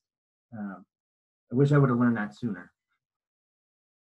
Oh, for sure. That's like one of the first lessons I tell anybody. Uh, just forget about your strengths. Any athletic gift you have, forget about it. You know, whoever you go against, be the weakest, be the slowest, and learn to rely on technique and anticipation. Because eventually you're going to get tired and too weak to do whatever you want to do. So you, you that's you're to have to rely on this proper technique. Yeah, for sure. For sure. And I do, you know, I think we have, um, I think you moved to the right place, you know, and came to the right gym. I know you had your choice of many other gyms in town, but I think you came to the right one because I tell you what, like Z has so much knowledge in that brain, you know, and uh, it's just, he still teaches me new stuff all the time. I've been training with him for close to seven years, I think. oh, I see. So you're about to be a black belt then, huh? Yeah, I got uh two stripes on my brown, but um I'm trying to really take, you know, take whatever time is necessary at this belt. I know that this is a really important one to um, really solidify the style that I've been working on. Uh, whereas at like purple belt, I was I was exploring. That was that was like the exploratory uh, belt where you get to try out all sorts of fun things. And uh, brown belts where you start to slow down your own game and start to integrate movements that really are high percentage for you and really solidifying what your game is. Um, and then at black belt you start all over again man. And then it's a whole new world. You become a, a small fish in a shark tank of black belts I'm, i mean i'm looking forward to it but i'm also thoroughly enjoying where I'm at right now. I'm really enjoying coaching um, everybody at Z's uh, when I can, and um, yeah, man, it's all about the journey too. You know, it's what is uh, one of the sure. Gracies, one of the Gracies said uh, the belt only protects two inches of you. You know, you have to protect the rest of you. Yeah, and that's the mindset I'm on too. I used to be in a rush to you know, go to be a black belt, but not at all because that's once you're a black belt, you're a black belt. You know, you, you get the stripes, the degrees, or whatever, and if you're lucky to live long enough to coral or whatever the case. But this is kind of like the fun part here You can still like make mistakes and it's not so bad because you're a lower belt. But like you said, get to that that level, it's, it's a whole nother ball of wax, you know. So I'm not in a rush, but I, I definitely want to be around to to see you get your belt for sure. I know it's gonna be an awesome ceremony. Yeah, I'm sure I'll get whipped quite a bit. Um, um, Oh, so, yeah. so I wanted to um, to this is like a sort of a out of out of left field question, but we were talking about um, police having jujitsu training, and this thought just crossed my mind um, that I thought before, but uh, just popped in again. Um, what if politicians had to have uh, military or not military martial arts training, um, and that's how they uh, resolve disputes? oh man, that would be awesome. I'd love that. It'd be funny, um, but I think you know we'd have a couple people dominating at the top. Hopefully, they'd be ethical, moral people. But I just imagine like um, Donald Trump and, and Vladimir Putin getting in a fight, and Putin is, you know, he's a judo black belt, and man, he, Yeah. would, he would slam Trump through to China, and then they'd have their way with him. yeah, a scary guy on a lot of levels. I, I, just for our sake as a country, I wouldn't want to see that because they're already laughing us, at us enough as it is. Yeah, for sure. So Put them on the mat in the cage. I'm sorry, go ahead. Yeah, no. So so with you and your and your jujitsu background and like um all the you know mental, physical, emotional, spiritual benefits that have come from jujitsu, um, how does that like how does that bleed into your everyday life and how do you think that that would affect how you are as as a future politician? Mostly, uh, to me, empathy is the best teacher. Uh, Most of the times, if you put somebody in a situation, they'll understand it. And jujitsu puts you in a lot of different situations that can be scary, and you you learn to build that that mental resilience that it's not over. I, I can keep going. I can get back up. I can tap and it's not okay. I mean, I can tap and it's not the end of the world. It's okay. We can start over again. And, you know, that helps a lot because like we were talking about humility, so many times I was I would roll with somebody and be like, how did you do that? You know, or why couldn't I do this? You know, and that's a tough pill to swallow. Just asking somebody for help. And then, you know, just first you got to come to terms with the fact that you're wrong. You know, that and once you can swallow that pill, then you can go on to to being right, being in the, the right direction. And I think jujitsu teaches you a lot to to swallow that pill because a lot of times you're going to be wrong. You can be so confident about something and feel so strong about it and get caught right into a trap. And you either to go to sleep or or get an arm broke or something or or tap and swallow that truth pill. You know, you have some developing to do. Um, and I believe not just with cops. I think it should be in schools too. Like if if I get it, if I am able to make that happen, it will be in the medical sport, just like football, wrestling, or anything else. It's that important to um, because that that confidence is everything.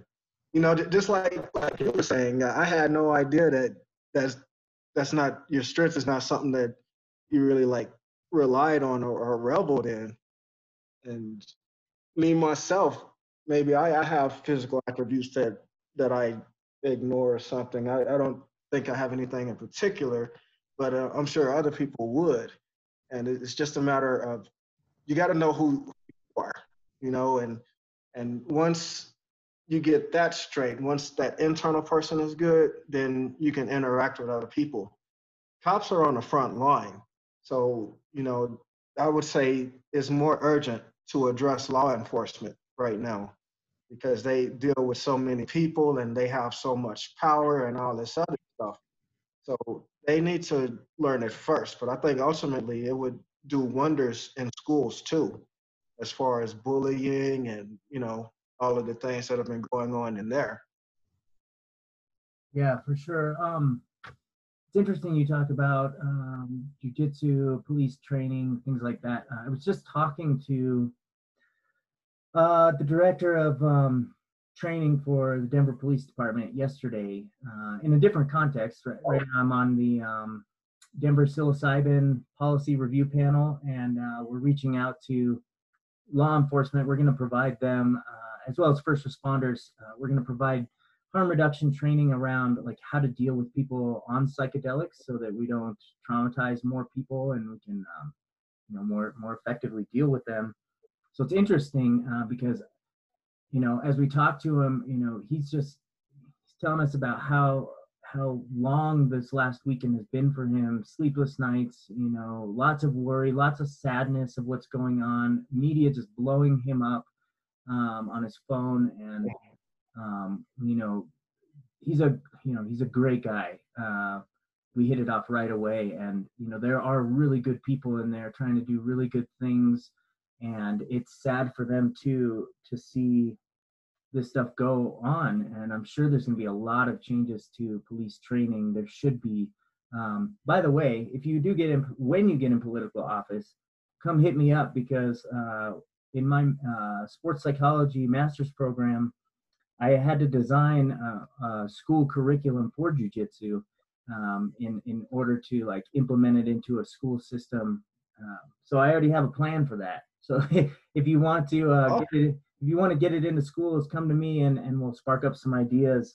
I think that would be amazing. You know, um, things like judo, things like jujitsu. Um, you know, they're Olympic sports, or or jujitsu will be soon and you know there's no reason why those can't be trained alongside wrestling in a wrestling room um, i think that's a fantastic idea for uh, youth development me too and my only concern well it's not really a concern it's almost inevitable uh, i noticed that like when things come to the united states we we kind of like take it over and we bastardize it you know we throw away a lot of things like boxing and, and wrestling, some people don't consider that a martial art, but it's absolutely a martial art. It's just because you don't bow and have this and that. And there's a concern, I know, like with some people I talk to, there's a concern that that'll happen to jujitsu, but it's, it's kind of inevitable to me. What, what do you think? Uh, inevitable that, that will kind of bastardize jujitsu? Yeah, it'll kind of get watered down in a way. I mean, there'll still be like a pure form of it if you look in the right places. But you know, like McDojos and things like that, I think that will like get spread out. And of course, it's not going to be Brazilian Jiu-Jitsu no more. It'll be just Jiu-Jitsu. You know, things like that.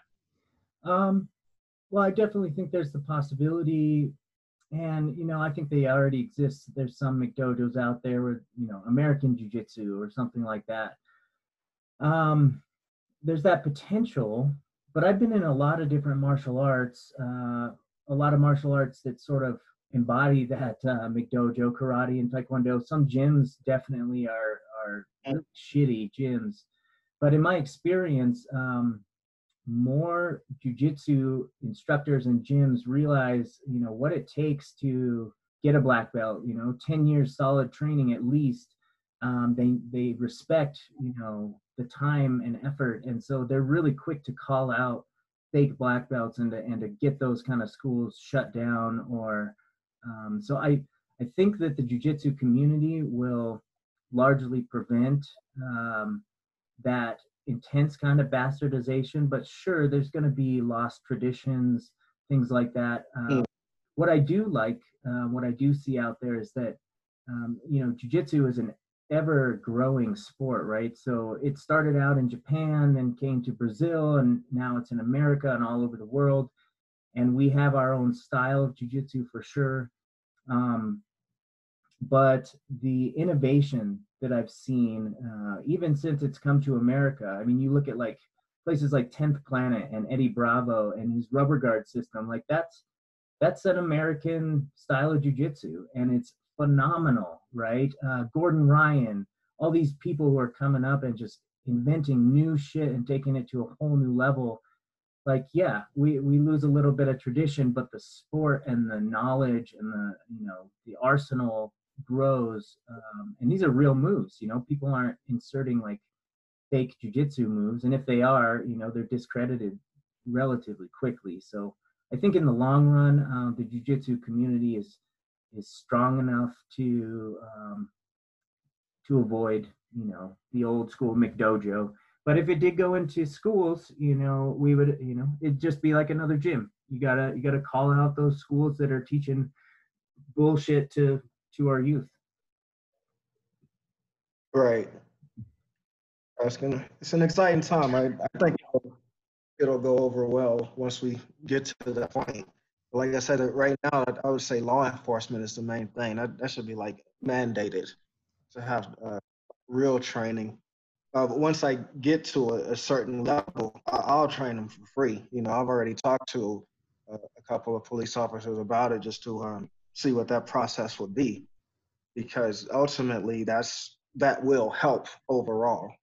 You know, it's not about money; it's about making a better world, or at least a better society. I mean, that's just I might be wrong, but that's what I think. I think it would go a long way. It might not fix everything, but it would definitely help more than hurt. Yeah, I think you're right. I definitely think you're right. Um, so just you know, kind of switch topics a little bit. A little bit. Uh, you know, this this is also relevant, recent, but you know, it seems like um, we were all on lockdown for the last couple months, right, because of COVID. And uh, yeah. since this last weekend, I hear very little about COVID, um, and that just really interests me that we go from this worldwide pandemic where everybody's afraid of literal, you know, w- wiping out of the human species, that kind of fear. Um, all of a sudden, it's not even in the news. Nobody's talking about it. It's uh, it's all about you know um, protests, and you know I'm I'm all for the protests. I'm not for um, you know the destruction, but I'm for the protests and the cause. Uh, but what about you know what about other things that um, you know sort of are it's it's interesting. We just see this news cycle even with these super major catastrophic events eh, people just forget about it. And i'm really afraid that people are going to forget what we just went through with covid um, and go back to you know normal way of life or or what was normal before and destroying the planet. Yeah that man i'm just ready for it to be over I mean, just the whole thing. When I saw that it was like 98% recovery rate or, or something like that, I just kind of tuned out after that. I've been enjoying the Cuomo interviews and things, but other than that, it's, it does seem like it's a game. And now it's like, okay, now let's talk about Hornets or whatever is next.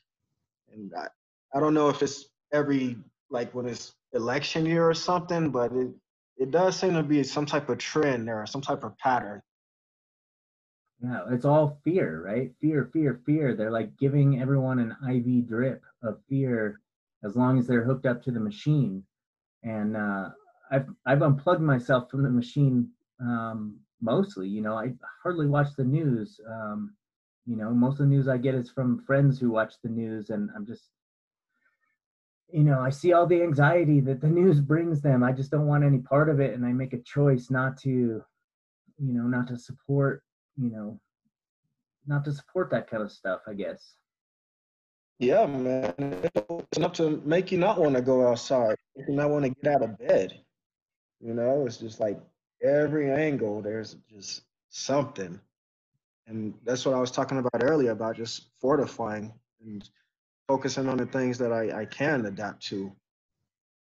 But this this COVID thing, like wearing masks and stuff, my my daughter, she was like, I don't want you to come down here, and I'm like, wow, I get it because that's the you know everything that's going on. But goodness, I, I I'm more worried about if the economy is going to be able to bounce back. You know, because you hear about people losing jobs and businesses closing. Yeah, it, it's like we're not even in the real storm yet. Yeah, I agree. I don't think we've seen the worst of it. Um, this is interesting, right? So I, you're you're talking about people losing businesses, um, and I think that's going to be one of the biggest, you know, things that we have to recover from is this huge unemployment rate, uh, people getting evicted, things like that. But I, I read an article this morning saying that um, some of the places that were burned down, some of the businesses that were burned down in certain cities were um, like the business owner wasn't able to keep it because of COVID. Um, and then that shop was targeted to burn down uh, to collect insurance wow. money or something like that. So um, there's all sorts of things going on. And, and like I said before, you know, people will find a way to take advantage of, of this crisis in any way possible. I'm not saying that that's, you know, the majority of people by any means. I think most people just want to help. Uh, I certainly do. But, you know, it's it's it's interesting. You got to be wary because there are people out there, like you said, who have different agendas and they want to get theirs um, before you know before there's no opportunity to. Yeah, it's like that saying, uh, you know, a man will lie to you to get what he wants and then tell you the truth when he's done. That you know, that's just like with these politics and stuff. They they talk, they sound real good, you know, but if you look at the track record and, and things, it's it's like it's it's not consistent consistent. And then it's like, oh, but this time it's gonna be different. It's like, my goodness. Yeah. So from your your position, um, you know, looking forward to politics, like what sort of office are you are you looking towards? Uh, still trying to figure things out right now. Would like to, you know, be in legislation, legislation, work with the law. So maybe Congress or the Senate, somewhere around there. I don't want to be like a governor or anything like that because that's just it seems like just more of a a figurehead. You you really can't push your own agenda in those situations. You kind of got to go with what what the majority says. And that so I don't want to, you know, get too crazy with it, but I do want to at least be in a position where I can introduce some law and give my side on why I think that would be good. Yeah, nice. Um, what do you think about the I mean, some people are saying that this current system of politics that we have is outdated, that we shouldn't have a president, uh, should be more parliamentary, um, like more um, evolved political systems in Europe. Um, what do you think about that? Do you think like we need like a huge uh, reform of, of what our democracy looks like? Take this one power uh, figure out of the picture and sort of distribute power among uh, many people? Like, what do you think? I think that would that would take a revolution to happen. But I I agree. I mean, this country's way too big to be represented just by two parties, and the other ones are just minimized and and muted out. But to implement that type of change, where we had like a, a parliament or something, it'd be nice. I, I don't think that would would happen not without a lot of bloodshed. Yeah, I agree. I think so too. Um, you know, I'm a big supporter of the Constitution and Bill of Rights, but I also feel like some of them, some of the parts are outdated. Uh, other parts still hold up. Um, but we we're not the same country we were when it was formed. You know, and we need to recognize, really? we need to accept that we're we're different. We're more um, you know we're more inclusive than we used to be even though you know it's still not at a level where we want it to be we're way more inclusive than it was we're different and we need to uh, sort of step up to the plate step into our role as as this you know we can be leaders in this global shift i think if if we stand together. I, unfortunately I, I hope it doesn't have to come to a lot of bloodshed for that to happen but that's what people are saying you know that's what that's what people who are rioting are saying that this is the only way to be heard is is uh, to cause violence. Uh, i say you know vote with your dollar. Um, don't support you know businesses that that are oppressive or that you don't agree with their morals. Um, you know I, I think i always think there's a peaceful way to do it um, even if it is a slower process you know Yeah. It's like jiu-jitsu. It's like jiu-jitsu. There's always there's always a better technique. You know, you just got to find the right technique to overcome like this barrage of strength uh, coming at you because strength is not going to win all the time. You can't rely on it. You can't rely on force. You can't rely on coercing people or or or social manipulation. There's a more peaceful way that probably takes less effort and will let burn us out less than than what we're doing right now. Yeah, I feel like we just got to have the right people in place for that to happen because right now it's so easy to get stonewalled on making any type of a you know real advancement on something. You know, there's paperwork here, paperwork there, and oh, it got denied, so now you got to appeal this, and yeah, it it can get really frustrating sometimes depending on what the situation is. Like uh, this this current situation, like me myself, I had to check myself, you know, because I was like, I, I wish a motherfucker would ask me where I'm going and all of this stuff. But it's like, hey, there's, there's a really, really big situation, bigger situation going on than just my personal feelings. You know, there's it's it's almost a war going on right now, kind of like a social war and it's not going to be won by force. It's, you know, it's a group effort. It's not just blacks against whites. There are whites on the quote unquote black side who are just tired of it and don't want to live in that world either. And I think that falls short of, of some people's sight. They, they think that it's just this broad stroke division of other people who just and one is to to die or you know be enslaved or whatever. Well, that's just not the case. And it's just, it's, it's so complex. You know, you can't just wipe out everybody. You kind of got to do your due diligence and connect with the right people and disconnect with the wrong people. I mean, there are so many people where it's in their family. They they were raised to think a certain way about black people, and if they bring them around, they they would be treated differently, disowned, and, and all of this other stuff. And you can't just wait for these people to die, you know, because they have grandkids and their grandkids are probably mixed with, with something else. And it's just, I don't know, man. no, I think sad, but. You No, it comes down back down to that individual responsibility, right? Like, like my, so my grandma, um, she did genealogy in her um, in her spare time. So that's like looking up into our ancestors and our yeah. history.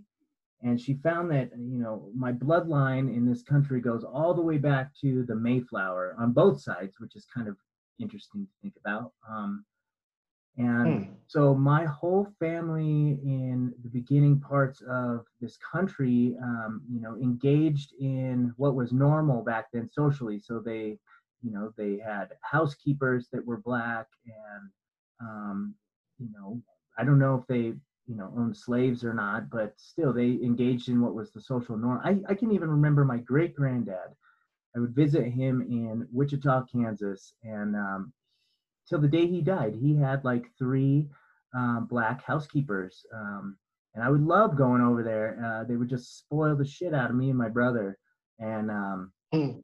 and but it, it was still you know i recognized that at a very young age like oh this is interesting um, all of his all of his uh, staff are of the same race um, and i you know so my family engaged in that and part of what i was getting to this personal responsibility like it's it's my responsibility as a white male uh, to recognize um, you know how i unknowingly most of the time engage in uh, white oppression or the continuing of, of the dominant you know uh, patriarchy that's oppressive and you know recognize what my family did uh, and do something different. You know that's my responsibility is to you know look at look at you know because i didn't engage in anything you know like that myself and i think it's easy for for newer generations to just sort of dismiss it, and be like, oh well, I've I've never owned slaves.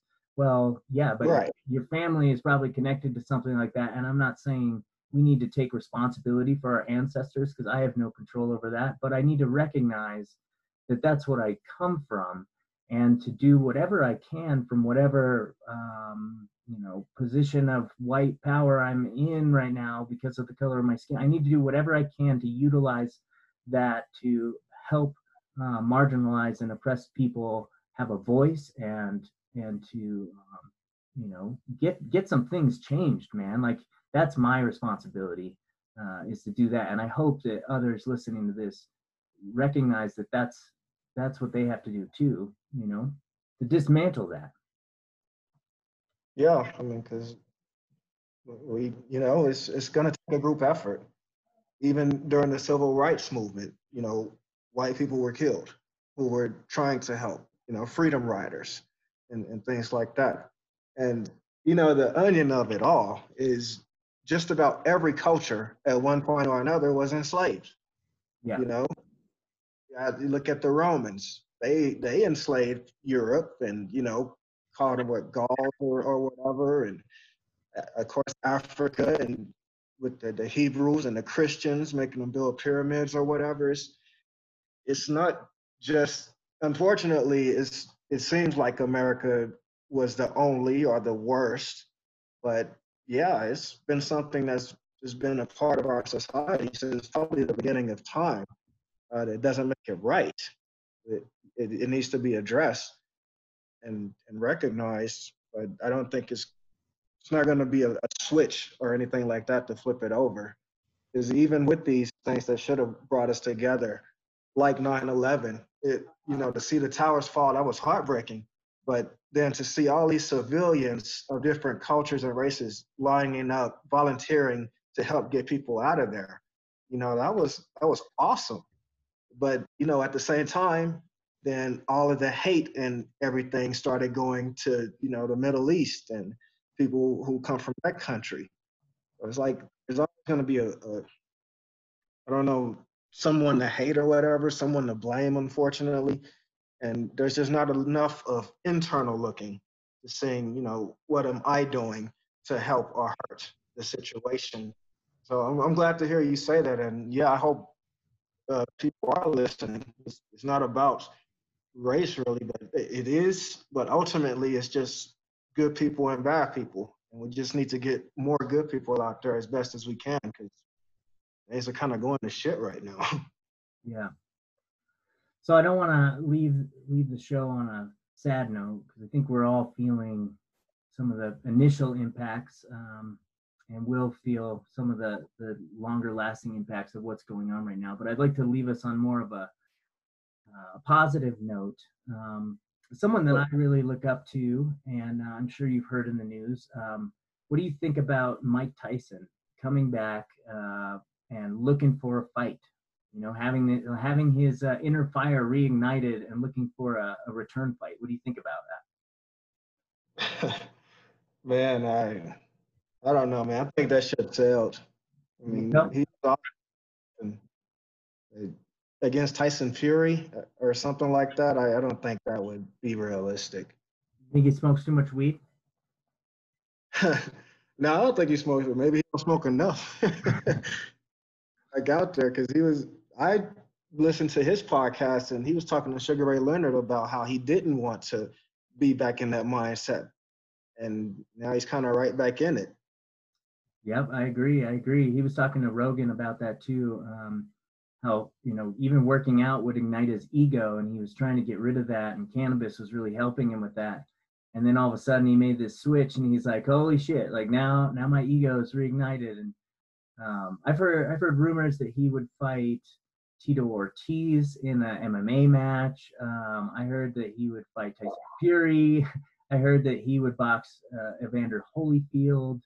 Um, I, I think it would be interesting, whatever matchup he gets. Um, I would just love to see old Mike back in the in the ring. He still seems pretty vicious. I gotta say, man, his boxing was beautiful. I mean, for him to be the size that he was, like those guys, I mean, to do what he did, it was awesome.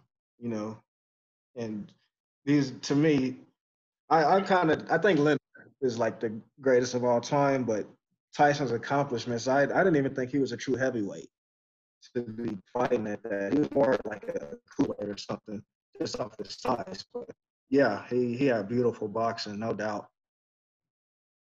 Yeah, I'm wondering uh, how much power he's got left in those old hands. Shit, I'll throw my hat in the ring. Hell, you want to have an MMA fight? I'll go. I'll go ahead and go around the two with Tyson. Yeah, as long as they pay you a couple. Go to a straight. Yeah, not boxing though. Either jiu-jitsu or or MMA. Then going straight to the ground. But on second thought, never mind. no, I don't. I don't want that. I'm good. Yeah, leg lock city, right? Yeah, but still, I mean, he is Tyson. He he has that mentality, and just to for him to go through what he went through and and to make it, I mean, that story is just extraordinary.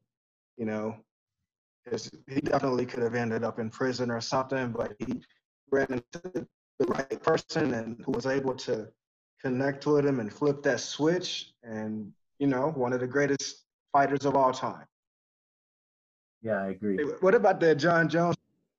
He was taking that uh taking the spray cans from those kids. Um, I mean, I'm a I'm a huge fan of Jon Jones. Um, I hung out with him a number of years ago before he was champ um, in New Mexico one night, Albuquerque, and he's he's a blast. You know, he's really nice, really fun. Um, but man, I think he makes some decisions that are questionable. And who wouldn't? You know, being in his position too. Like I, I mean, I don't think I'd do some of the stuff he did, but um, for sure, like you know, living that kind of lifestyle is is super tempting. Um, as far as the the spray cans, like it, I don't know. Part of me, it just seemed a bit staged. Um, Oh, it, it- and I think you know it, it's a good thing. You know, if it's real and he's taking him away, like sure, like we should not be destroying our own communities.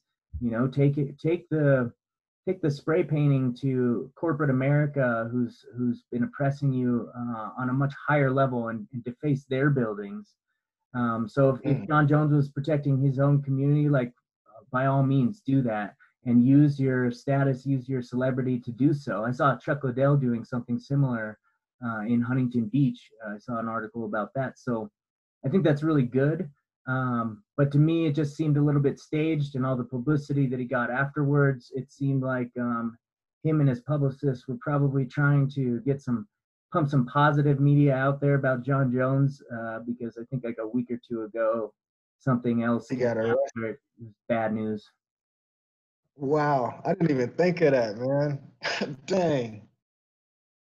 Yeah, got to be more careful. I fell right into it. I fell right into it. and this is all speculation, but uh, you know, I, I kind of pride myself being a, a mental health therapist. I can pick up on body language and small cues, and I don't know. It, it seemed, it seemed not entirely uh, like it was, it was truthful. Wow, that's wow. I got to look into that. There, there was one question I wanted to ask you though. I, I know we're short on time. Um, like psilocybin or, or mushrooms. That, that's something I always wanted to try out. Um, but I kind of have a concern. Like I won't like quote unquote come back.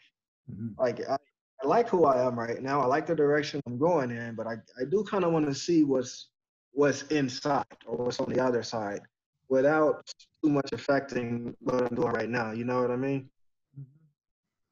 Yeah, I think that's a common fear. Um, and you know, certainly with with all the you know propaganda out there about psychedelics, um, it's easy. You know, it, I don't blame you for for thinking that way. Um, and in a way, it's it's partially true, but I don't want to say that to scare you. I want to say that to be encouraging. And you know, it's true that once you you know once you take mushrooms, and by the way, um, mushrooms have been proven to be one of the least toxic substances on the planet. So there's like zero risk of any sort of um, physical harm coming to you uh, unless it's you know self-imposed. So I always uh, suggest that people do it around people they trust uh, and in a safe environment.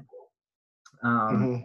but it's partially true because once you once you take the mushrooms you don't come back the same um, once you've seen the unseeable you can't you know you can't unknow that uh, you get to see this whole other level um, this whole other dimension that always exists around you but we're sort of blind to because our brain the way it filters information it only allows certain frequencies in and uh, mushrooms will allow you to see these other dimensions. So you'll, you know, you'll take this.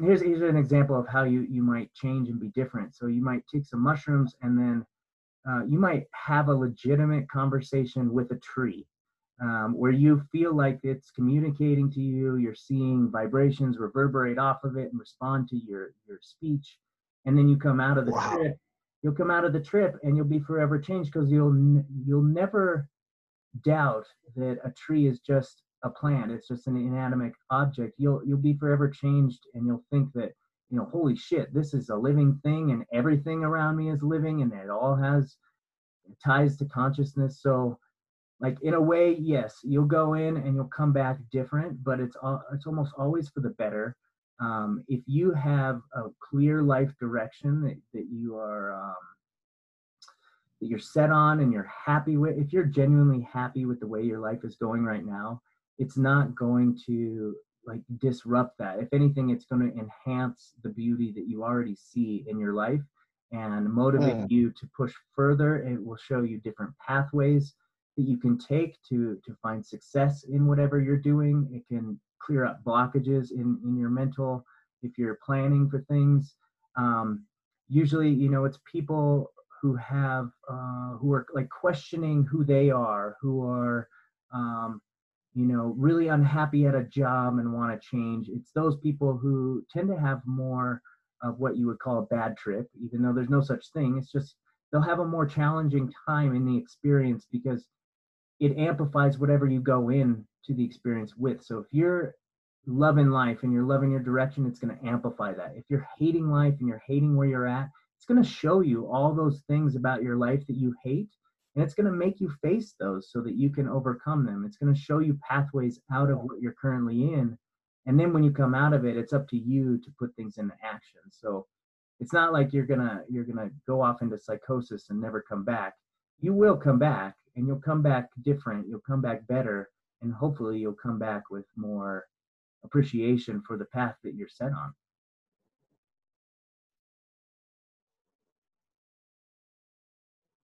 Does that make sense? Yeah man that, that's awesome. I, I love the way you described that. I'm, I'm sold again. Yeah and you know it's not for everybody but um, these mushrooms have been with the human species since the beginning of our time. So, um, you know, I have a strong belief that the mushroom itself is sentient, it has an awareness, and it's trying to communicate its message with us. And the way that it does that best is molecularly on a chemical level. You know, you have to ingest the wisdom and then the you know the molecules of the mushroom interact with your molecules and it's literally a communication of the divine on the molecular level that you get to experience with your human consciousness. It's really quite cool. And uh, animals do it too. Animals eat psilocybin mushrooms too. And it's, you know, a lot of them have the same experiences. Wow. Wow. Awesome. Yeah, we got to get together sometime so we could uh, help me coordinate that. Yeah, we'll talk. You know, when, uh, on jujitsu again, you know, the gym's opening up. Well, as far for the, the jujitsu part of it. Yeah, uh, well, our gym is open right now. Um, you just gotta get a hold of Z, and um, you know, you gotta sign up for a time slot. We're following all of the uh, Larimer County guidelines. You have to, you gotta work out with a with a you know face mask and keep your social distance. Um, Ten people at a time allowed in the gym, but uh, we're making it work. Making it work. So get back in there. Yeah. Yeah, eventually, because like it's like playing the guitar or something like that. You know, and once you get to a certain level, you're supposed to come up with your own style and everything. Probably like at brown or something like that. And I haven't played the guitar in a while, you know, so I'm probably almost back at a white belt at this point. I do got to get back out there. Yeah, it'll all come back pretty quick.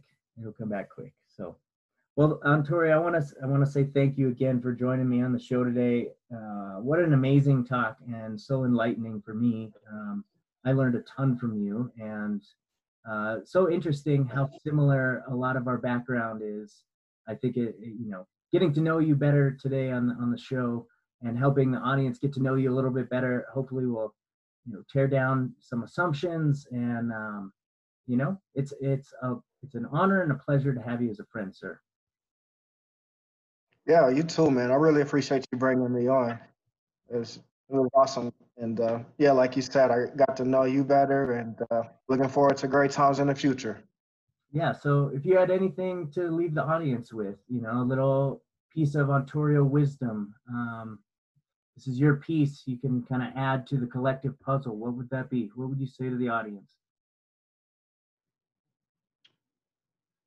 Jeez wasn't ready for that one um, i was get right internally uh, make sure that that person you see in the mirror is good to go to face the world because there are going to be people hacking at it all day every day so you want to fortify yourself as much as possible love yourself first before you can learn to love others Nice. I like that. All right. So until next time, thanks for listening, and uh, we're out. What an incredible show. Thank you so much, Ontario, for joining the show, uh, even though we had to do it via Zoom. Um, and uh, the video wasn't working that well, but all the listeners will get the full audio, which is what you just heard. So thank you so much for listening. Please remember to like and share all of our posts that we put out there. Uh, let's get the word out. Let's have more of these conversations, people. That is how we're, uh, you know, we're all kind of stuck in this place of, you know, what do we do with all this um, this amazing energy that's being um, generated around social change? What do we do about it? Um, how do we channel that energy? Um, hopefully, from this podcast, you guys, uh, I know I certainly got some ideas on how I'm going to do it, but think about, you know, what can you do in your uh, household? What can you do in your neighborhood? What can you do in your local community to improve uh, the lives of yourself and of others? Um, so until next time, thanks for listening. And remember, be nice to each other, folks. It makes the whole world better. You have no idea the ripple effects that happen because of your niceness to others. So be nice because uh, when you're not nice, those things have ripple effects too and uh, we have no idea how they're going to come back. So until next time, this has been Conversations with the Mind. Peace.